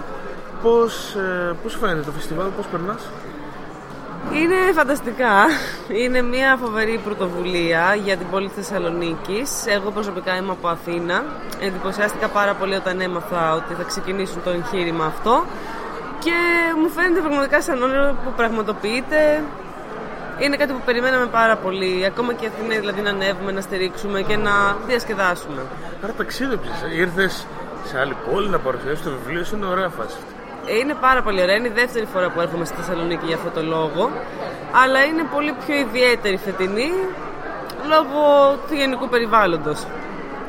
Ε, θες να μας πεις δύο λόγια για το βιβλίο σου; Για τα βιβλία σου. Ναι, στην ουσία είναι μία ιστορία που εκτελήσεται σε τρία μέρη, λόγω όγκου χωρίστηκε. Ε, αφορά μία κατάρα που έχει ξεκινήσει από έναν κέλτικο θρύλο ε, και καταδιώκει μια γενιά γυναικών ανά τους αιώνες. Ο πρωταγωνιστής της τριλογίας είναι ένας άνθρωπος καθόλου φυσιολογικός, απόλυτα ρεαλιστής και ηλιστής και εξαιτίας του ότι του κινεί τον ενδιαφέρον μία από τους απογόνους αυτής της γενιάς εμπλέκεται σε περι... μεταφυσικές περιπέτειες λόγω της κατάρας. Ωραία. Και εκτιλήσεται στο Dunwich της Αγγλίας, Αυτό σε στην ρωτήσω. Ιρλανδία και υπάρχει και ένα πέρασμα από την Αμερική, την ιδιαίτερη πατρίδα του ήρωα. Χρονικό πλαίσιο; Το, Στο το τώρα. 21ο αιώνας, ναι, σε Ωραία, τώρα. ωραία. Και έχεις βγάλει και τα τρία βιβλία της τριλογίας. Έχει ολοκληρωθεί, ναι, και κυκλοφορεί. Τι ακούς από τον κόσμο; Υπάρχει πολύ θετικό feedback. Ε, αυτό που μου αρέσει είναι ότι οι άνθρωποι που διαβάζουν διαφορετικά είδη κάτι βρίσκουν να τους κρατήσει, να τους κρατήσει σε, στα βιβλία. Δηλαδή μπορεί να, κάποιος, κάποιος να διαβάζει τρόμου, τον καλύπτει κάποιο κομμάτι από αυτό. Κάποιος διαβάζει περισσότερο μεταφυσικό, υπάρχει και αυτό. Κάποιος διαβάζει ρομαντικά μυθιστορήματα, υπάρχει και μια δυνατή ιστορία αγάπης, η οποία περνά από πολλές φουρτούνες. Δηλαδή, αυτό που μου αρέσει είναι ότι ο κάθε άνθρωπος βρίσκει ένα κομμάτι που τον πονάει μέσα του, μέσα στο βιβλίο. Γιατί υπάρχουν πολλοί ανθρώπινες σχέσεις και ψυχογραφήματα που κάποιος αναγνωρίζει ένα καθρέφτη του και δένεται με αυτό. Κατά τα άλλα, οι γνώμες είναι ευρύτερα θετικές και οποιαδήποτε υπόδειξη υπάρχει σε στυλ αρνητικής κριτικής είναι πραγματικά υπόδειξη προς βελτίωσή μου. Και αυτό είναι κάτι που μου αρέσει. Δεν με έχει πληγώσει δηλαδή κάτι ως τώρα στη διαδρομή. Ωραία. Τι διαβάζεις εσύ; Και συν από πού επηρεάστηκες, πού επηρεάστηκες στη συγγραφή σου; Διαβάζω από πάρα πολύ μικρή γενικότερα. Η μητέρα μου ήταν φανατική βιβλιοφάγος και μου το εμφύσισε αυτό και το συγγραφικό κομμάτι.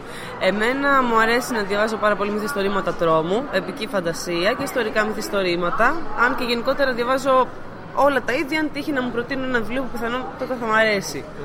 Ε, για το συγκεκριμένο βιβλίο εμπνεύστηκα από έναν κέλτικο θρύλο γιατί στον ελεύθερο μου χρόνο διαβάζω και διάσπαρτα θρύλους από μυθολογία από όλο τον κόσμο και μου έκανε ένα κλικ. Ο συγκεκριμένος είναι της κοντέσα Κατλίνωση τα γαλλικά χρόνια.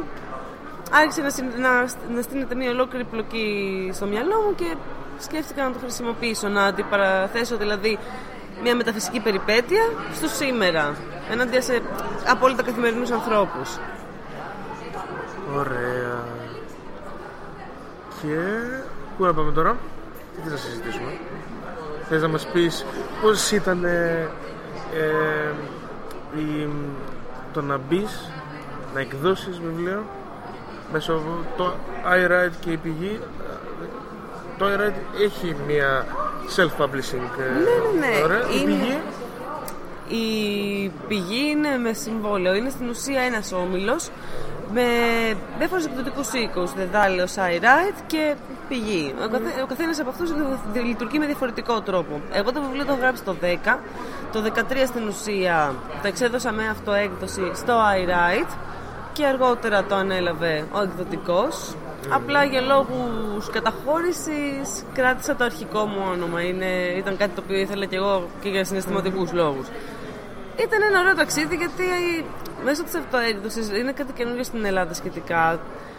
Μαθαίνεις πολύ περισσότερο τις δυνάμεις, τις δυνάμεις του βιβλίου σου. Πραγματικά έρχεται αντιμέτωπο με πολύ αυστηρή κριτική, οπότε μαθαίνεις και περι- περισσότερα πράγματα σχετικά με το γράψιμό σου. Ε, βγαίνεις έξω, κοινωνικοποιείσαι περισσότερο, προκειμένου να το γνωρίσει ο κόσμος μέσα από εσένα. Και είναι ένα ωραίο ταξίδι τα τελευταία χρόνια, τα τελευταία πέντε χρόνια που το απολαμβάνω. σε δυσκόλεψε. Μέσα σε όλα αυτά εμπεριέχεται φυσικά και η δυσκολία, ήταν κάποιες στιγμές, αλλά πιστεύω ότι όχι τόσο σε σχέση με τα δύο πρώτα χρόνια που έψαχνα να δρόμο μέσα από τη συμβατική έκδοση ε, τα πρώτα δύο πιο δύσκολα χρόνια της κρίσης που είχαν ξεκινήσει στην ουσία όλες οι ανακατατάξεις και στον χώρο του βιβλίου. Βοήθησε δηλαδή και η κρίση λίγο στο να πας στη φάση του να πεις ότι θα αποφασίσω να το δώσω εγώ. Ναι, πήρα το ρίσκο γιατί αυτά που άκουγα δεν ήταν ε, κρι- αρνητική κριτική για το βιβλίο. Ήταν καθαρά, έβλεπα γενικότερα γύρω μου μια ανακατάταξη στα εκδοτικά προγράμματα και αυτό ήταν και αυτό που με μετέδιδαν σαν αιτιολογία. Οπότε λέω ότι αν χρειάζομαι κάτι χειροπιαστό, πρέπει να ρισκάρω μόνη μου. Γιατί κανένας δεν θα επενδύσει σε μένα Αν δεν επενδύσω πρώτα εγώ στον εαυτό μου. Σωστά. Υπήρχε και δισταγμός έτσι και αλλιώς. Πολλά και πιο πριν, πριν την κρίση. Δεν υπήρχε Ναι, δισταγμό. βέβαια. Και γενικότερα το Ε, είδο. Όχι η ελληνική νοοτροπία, ας το είναι- πούμε, ναι. γιατί δεν είναι μόνο νομίζω το βιβλίο, γιατί γενικά ο χώρος αυτός πάσχει σε πολλά τέτοια. Είτε βιβλίο, είτε σινεμά, είτε. Δεν ξέρω Μουσική. πολύ, μουσική. Υπή- για το είδος συγκεκριμένα του φανταστικού, αυτό που ξέρουμε, όλοι είναι ότι υπήρχε μεγάλη προκατάληψη. Τα τελευταία δύο-τρία χρόνια είναι περίπου που έχει αρχίσει να γίνεται, ας πούμε, λίγο πιο mainstream, πιο αγαπητό, πιο προσφυλές. Το αρχίζει να το αναγνωρίζει περισσότερο ο κόσμος και αυτό φαίνεται και από τις κινήσεις που καταφέρουν να διοργανώνονται, σαν το Φαντασμαγορία, που προσελκύουν κόσμο πλέον, που θέλει να γνωρίσει τι είναι στην κουλτούρα του φανταστικού, τι μπορεί να μου προσφέρει, πώς μπορεί να κάνει τη ζωή μου πιο όμορφη. Αυτό πριν κάποια χρόνια ήταν, ε, περιοριζόταν αυστηρά στον κύκλο των ανθρώπων που ήταν βίωμά τους, που θα διαβάζανε φανταστικό, θα βλέπανε ταινίες φανταστικού, θα ονειρεύονταν λίγο διαφορετικά και λίγο πιο ονειροπόλα. Είναι έρντουλε του φανταστικού. Δηλαδή, Ναι, αυτό είναι, τα nerds εμείς είμαστε. Η ρομαντική. Σωστά και αυτό. Έχει λίγο από το δύο. Το κοινό σου ε, έχεις εικόνα. Περισσότερο γυναίκες, άντρες. Ναι, ξεκίνησε με γυναίκες. Ψέματα. Θα σου πω ξεκίνησε κατά κύριο λόγο με γυναίκες, γιατί τις προσέλκυσε λίγο περισσότερο το romance κομμάτι που έχει. Ε, αλλά στην πορεία ε, απέκτησε και άντρες αναγνώστες και μάλιστα είχα ξεκινήσει με ομότεχνους. Κάτι το οποίο με εξέπληξε γιατί εγώ δεν τους γνώρισα. Δηλαδή στην ουσία με γνώρισαν μέσα από το έργο. Και με εξέπληξε ευχάριστα γιατί ήταν και μία ψήφος εμπιστοσύνης. Γιατί έχουμε και ένα άλλο θέμα. Είναι ότι οι γυναίκες του φανταστικού είναι λίγο και ιδιαίτερα του τρόμου. Αποκτούμε σιγά σιγά μία φωνή. Αυτό ήταν κάτι που μου άρεσε πάρα πολύ. Όταν άρχισαν ας πούμε, άντρες ομότεχνοι να μου λένε ότι το διάβασα, μου άρεσε ή κάποιο σχόλιο ας πούμε, που θεώρησαν ότι θα μπορούσα να μετριάσω λίγο εφόσον είχα και άντρα πρωταγωνιστή. Πλέον κοντεύει να εξισορροπήσει η κατάσταση. Ποια, ποιοι είναι πιο σκληροί, έχεις μιλήσει για αρνητικά σχόλια που σε βοήθησαν να εξελιχθείς. Ποιοι είναι πιο σκληροί, άντρες ή γυναίκες; Αναγνώστες, δεν μου πεις για το συγγραφέα. Υπάρχουν και κάποιες κριτικές οι οποίες είναι μπορώ να τις κατάξω στο- στην κατηγορία πιο σκληρές. Αυτές είναι συνήθως μη επικοδομητικές κριτικές από ανθρώπους που άλλο περίμεναν να διαβάσουν και άλλο τελικά ανακάλυψαν ότι διαβάζουν. Αυτό είναι κάτι το οποίο δεν υπάρχει θέμα παραπλάνησης. Προφανώς κάτι είχαν ακούσει, θεώρησαν, φαίνεται από τον τρόπο που τα λένε. Ε, εκεί είναι ισόποσα τα πράγματα. Δηλαδή, αν ο άνθρωπος που διαβάσει ένα βιβλίο που για κάποιο λόγο έχει φανταστεί κάτι άλλο, δεν, άμα δηλαδή αντί για ένα καλάθι, ας πούμε, κεράσια βρει ένα καλάθι βατόμουρα, θα είναι το ίδιο Ναι, για, σκληρός. για μένα είναι Ναι, αλλά η ευθύνη του έκπληξη το ότι αναγνώστη. βρίσκει βατόμορα ενώ περίμενε κεράσια δεν πρέπει να είναι καλή. Εξαρτάται, άμα πεινούσε πάρα πολύ για, για αυτό μου Και με τα δύο μπορεί να χορτάσεις όμως. Εξαρτάται πώς το βλέπει καθένας. Μπορεί να συνέβη και σε κάποιον άλλον και απλά να άφησε ησύχως το βιβλίο στην άκρη. Δηλαδή, αυτό θέλω να πω ότι είναι στον άνθρωπο αν θα θέλει να κάνει σκληρή κριτική, μη επικοδομητική. Απλά για να την κάνει. Και συνήθως συμβαίνει όταν έρχεται προεκπλήξεως. Εκεί είναι που νιώθει πιο προδομένος, ας πούμε, και χρειάζεται, νιώθει την ανάγκη να το εκφράσει. Κατά τα άλλα, δεν υπάρχει σκληρότητα σε μια επικοδομητική κριτική. Έστω και αν είναι αρνητική εντός εισαγωγικών. Πάντα υπάρχει κάτι για να μάθεις και να εξελιχθείς. Ωραία. Θες να μας πεις για σένα. Δηλαδή, Για μένα. είναι ο αναγνώστης, αναγνώστρα φαν σου που θα σε ακούσει. Έχει διαβάσει τα βιβλία σου κτλ. κτλ γουστάρει. Ε, ποια είναι τα χόμπι σου εκτός από τη συγγραφή, ε, τι κάνεις στο ελεύθερος χρόνος, τι σου αρέσει να ακούς μουσική; Ακούω rock alternative. Όπως και ακριβώς με τα βιβλία, αν μου αρέσει κάποιο άλλο κομμάτι από κάποιο άλλο είδος, θα το ακούσω και αυτό, αλλά η επιλογή μου είναι καταρχάς αυτή. Ε, από εκεί και πέρα, την τελευταία, τα τελευταία χρόνια εντάξει, έχω περιορίσει αρκετά μόνο στην ανάγνωση βιβλίων το, τον ελεύθερο μου χρόνο, γιατί εργάζομαι και ως επιμελήτρια βιβλίων. Γενικότερα μου αρέσει πάρα πολύ ο κινηματογράφος, μου αρέσουν τα ταξίδια. Μακάρι να μπορούσα να πηγαίνω όσα θα ήθελα, αλλά το εκμεταλλεύομαι όσο μπορώ. Όλοι μας. Το θέατρο και προσπαθώ ενίοτε να ασχολούμαι και λίγο με γυμναστική τύπου γιόγκα, πιλάτες, να ηρεμώ και λίγο. Να έρχομαι σε μια ισορροπία. Ήρεμα πράγματα γενικά. Θα θέλεις να στείλεις ένα μήνυμα; Το φαντασμαγορία συνεχίζεται για μία ακόμα μέρα. Σας περιμένουμε αύριο στις 11 μέχρι τις 10, αν δεν κάνω λάθος. Ναι. Ελάτε να ζήσετε μια φανταστική εμπειρία. Ε, τώρα, η τριλογία Εφιάλτες μπορείς να τη βρεις στο iRide.gr και στις εκδόσεις πηγή ε, και να απολαύσεις ένα μυστηριώδες ε, μ, Ταξίδι. ταξίδι. Ακριβώς. Σε ευχαριστούμε. Εγώ ευχαριστώ πολύ. Μαζί μας τώρα είναι η Λένα Κικίδου, συγγραφέας ε, στο κομμάτι του φάνταση, προφανώς αφού μέσα στο φαντασμαγορείο, Ακριβώς. αλλά όλα τα βιβλία της ε, εμπλουτισμένα με άλλα είδη. Ε, κυρίως με αστυνομικό. Δεν ξέρω γιατί αυτά τα δύο είδη για εμένα είναι σαν να πηγαίνουν μαζί και να κινούνται μαζί. Μπορείς να γράψεις μια φανταστική αστυνομική ιστορία η οποία είναι πολύ καλύτερα από μια απλή αστυνομική ιστορία. Ε, το βιβλίο μου που κυκλοφορεί τώρα λέγεται «Και μετά όλα άλλαξαν». Διαδραματίζεται όλο στην Αλάσκα. Έχει να κάνει με ένα τύχημα που παθαίνει μια κοπέλα. Μένει νεκρή για 9 λεπτά και όταν επανέρχεται στη ζωή, μετά από 6 μήνες ακούει μια φωνή μέσα στο κεφάλι της. Προσπαθεί να καταλάβει αν ε, έχει φέρει κάποιον από τον άλλο κόσμο, αν έχει τρελαθεί ή αν αυτή η φωνή αντιστοιχεί σε ένα πραγματικό πρόσωπο το οποίο μπορεί και να χρειάζεται βοήθεια. Ε, να μην πω κι άλλα γιατί έχω πει το μισό βιβλίο μέχρι στιγμής. Το «Και μετά όλα άλλαξαν» Ναι. Είναι το δεύτερο βιβλίο σου, Ναι. κυκλοφορεί από τις εκδόσεις Άνιμα. Άνιμα και το πρώτο σου βιβλίο είναι το Νόκτος Ανάμεσα σε δύο κόσμους, το οποίο κανονικά ευελπιστώ να γίνει τετραλογία. Ωραία. Ε, έχει να κάνει με μία έκπτωτη άγγελο η οποία βρίσκεται στην Αγγλία, συναντάει έναν πράκτορα της Interpol και μαζί κυνηγάνε από θνητούς μέχρι δαίμονες και αντίστοιχα κυνηγούνται και από θνητούς μέχρι δαίμονες. Τα βιβλία σου Ναι, είναι αστυνομικό, supernatural κομμάτι μέσα. ναι. Ε, το κρατάς εκεί αυστηρά ή βάζεις και τα στοιχεία σου σε ας πούμε το ρομαντικό στοιχείο ή οτιδήποτε άλλο στοιχείο. Ε, θα προτιμούσα να πω πιο πολύ κοινωνικό γιατί το ερωτικό το δικό μου είναι λίγο διαστραμμένο οπότε δεν είναι ρομαντικό. Τι εννοείς, αυτό το υλικό έχει Ε, ενδιαφέρον. Για αυτό πες. έχει σηκώνει συζήτηση. Για πες. Δώσε μας ένα παράδειγμα Ε, χωρίς να... Για παράδειγμα, ας πούμε, το κείμενο μου που βγήκε στη συλλογή του Φαντασμαγορία, το The Dark Side of the Moon, έχει να κάνει με μια κοπέλα η οποία πηγαίνει με το αγόρι της να μείνει σε ένα σπίτι εκτός πόλεως είναι στο εξωτερικό και ξεκινάμε την ιστορία σε μια φάση ότι αυτή κάνει δουλειά του σπιτιού ενώ ήταν μια κοπέλα της πόλης και της άρεσε να βγαίνει και όλα αυτά και επιστρέφει ο άντρας της ο οποίος δεν είναι ακριβώς ο άντρας της και σιγά σιγά μπαίνει σε μια φάση συνεχών βιασμών ε, σε μια φάση εγκλισμού που δεν μπορεί να ξεφύγει από αυτό το πράγμα και καταλήγει στο τέλος να έχει γίνει και η ίδια σαν τέρας να καταλαβαίνει ότι κυοφορεί, κυοφορεί ένα τέρας και καταλήγει να αυτοκτονήσει για να μπορέσει να γλιτώσει από αυτό το πράγμα. Δεν ξέρω κατά πόσο βοηθάει να καταλάβεις ο τρόπος που γράφω και ο τρόπος Μ' που αρέσει, σκέφτομαι. μ' αρέσει. Διαφωνώ σε ότι δεν μπορεί να είναι ρομαντικό αυτό. ε, όχι, όχι, κομπλέ, κομπλέ, σε, σε πειράζω. Ε, πολύ ενδιαφέρον όλο αυτό το στοιχείο το οποίο αυτό θα κυκλοφορήσει με, Ε, στη κυκλοφορεί με τη συλλογή ε, των εκδόσεων Aeride για το φαντασμαγόρια. Ναι, ναι.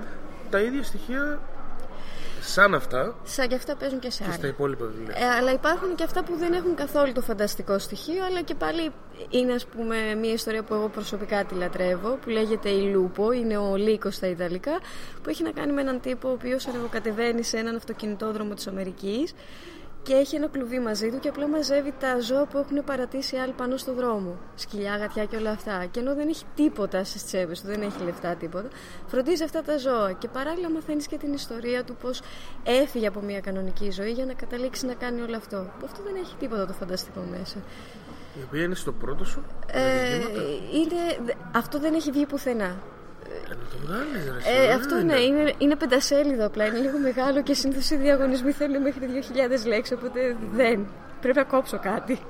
Ωραία, πού μπορεί να σε βρει ο κόσμος; Ε, Κοινωνικά δίκτυα και τα βιβλία σου; Κυρίως ε, μέσω facebook Στην προσωπική μου σελίδα δεν έχω επαγγελματική Λένα και εκεί δούμε λατινικούς χαρακτήρες Και από εκεί πέρα απαντάω στα πάντα Είναι δημόσια όλα φαίνονται Και αν θέλει το βιβλίο μπορεί να επικοινωνήσετε με τον εκδοτικό οίκο Είτε σε οποιοδήποτε βιβλιοπωλείο της Ελλάδας Γιατί στα περισσότερα υπάρχει σε ό- Όπου δεν υπάρχει το στέλνουμε Δεν υπάρχει πρόβλημα Είπαμε και μετά όλα άλλαξαν εκδόσεις άνιμα. Άνοιγμα Ωραία. Πώς ε, σου φαίνεται το ταξίδι; το να συγγράψεις, να πάει, να βρεις εκδοτικό, να βγει, μετά να ακούσεις κόσμο να μιλάει για το βιβλίο σου; Ε, η κάθε φάση είναι διαφορετική και είναι ωραία για τη διαφορετικότητά της. Βασικά μου αρέσει να γράφω κυρίως. Όλο το υπόλοιπο δεν με απασχολεί τόσο πολύ γιατί είναι ψυχοθεραπευτικό. Όποτε είμαι στα down, ξεκινάω και γράφω, γράφω, γράφω, γράφω και ό,τι με βαραίνει βγαίνει και γίνομαι καλά. Βέβαια δεν είναι ιδιαίτερα καλό αυτό το πράγμα γιατί, Γιατί συνήθως είπες όλα αυτά βγαίνουν που είπες πριν. διαστραμμένα πράγματα. Αλλά δεν πειράζει. Και μετά, μετά όταν βγαίνει αυτό, το παρουσιάζει μπροστά σε κόσμο και ο κόσμος αρχίζει και μιλάει για το βιβλίο σου με καλά ή με αρνητικά σχόλια. Μέχρι στιγμής έχω σταθεί τυχερή και δεν έχω ακούσει αρνητικά. Τουλάχιστον για το και μετά όλα άλλαξαν. Για την Όκτος δεν είχα τη χαρά να ακούσω και πολλά πράγματα. Για το όσο κυκλοφόρησε τέλος πάντων. Ε, βασικά μου αρέσει το γεγονός ότι υπάρχουν άνθρωποι που τσακώνονται για ένα συγκεκριμένο κομμάτι στο βιβλίο, για έναν χαρακτήρα ο οποίος έχει επιλέξει να κάνει κάτι. Και τους λέω μερικές φορές συνειδητοποιείτε ότι δεν είναι άνθρωπος. είναι φανταστικός χαρακτήρας. Σταματήστε να τσακώνεστε. Πιάνονται μαλλί με μαλλί. Έχουμε ακραίες καταστάσεις και λέω ηρεμήστε. Είναι φανταστικό. Προκαλεί δηλαδή η γραφή σε ακραίες καταστάσεις. Ναι, ε, μ' αρέσει, μ' αρέσει ότι το εκλαμβάνουν σαν κάτι αληθινό. Και κάνουν ολόκληρες συζητήσεις. Δηλαδή έχει τύχει με Αυτό είναι φίλοι. πολύ καλό το ότι παθιάζονται με κάτι που διαβάζουν. Και, Ναι. ε, και ακόμα πιο θετικό για σένα που παθιάζονται με κάτι που έχεις γράψει εσύ. Ε, Ναι, και το καλό είναι ότι είναι τόσο ρεαλιστικό που το καταλαβαίνουν ως αληθινό. Εκείνη το περίεργο. Και νομίζω ότι είναι στόχος ρε, εσύ.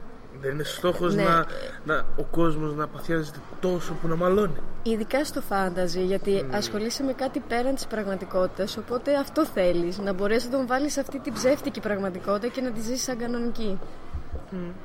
Λοιπόν, σε ευχαριστούμε. Εγώ σας ευχαριστώ.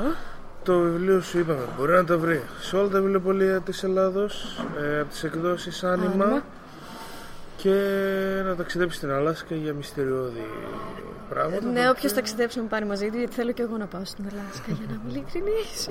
Σε ευχαριστούμε, Λένα. Ευχαριστώ. Ευχαριστώ πολύ. Να είστε καλά. Καλή Καλή συνέχεια. μέρα.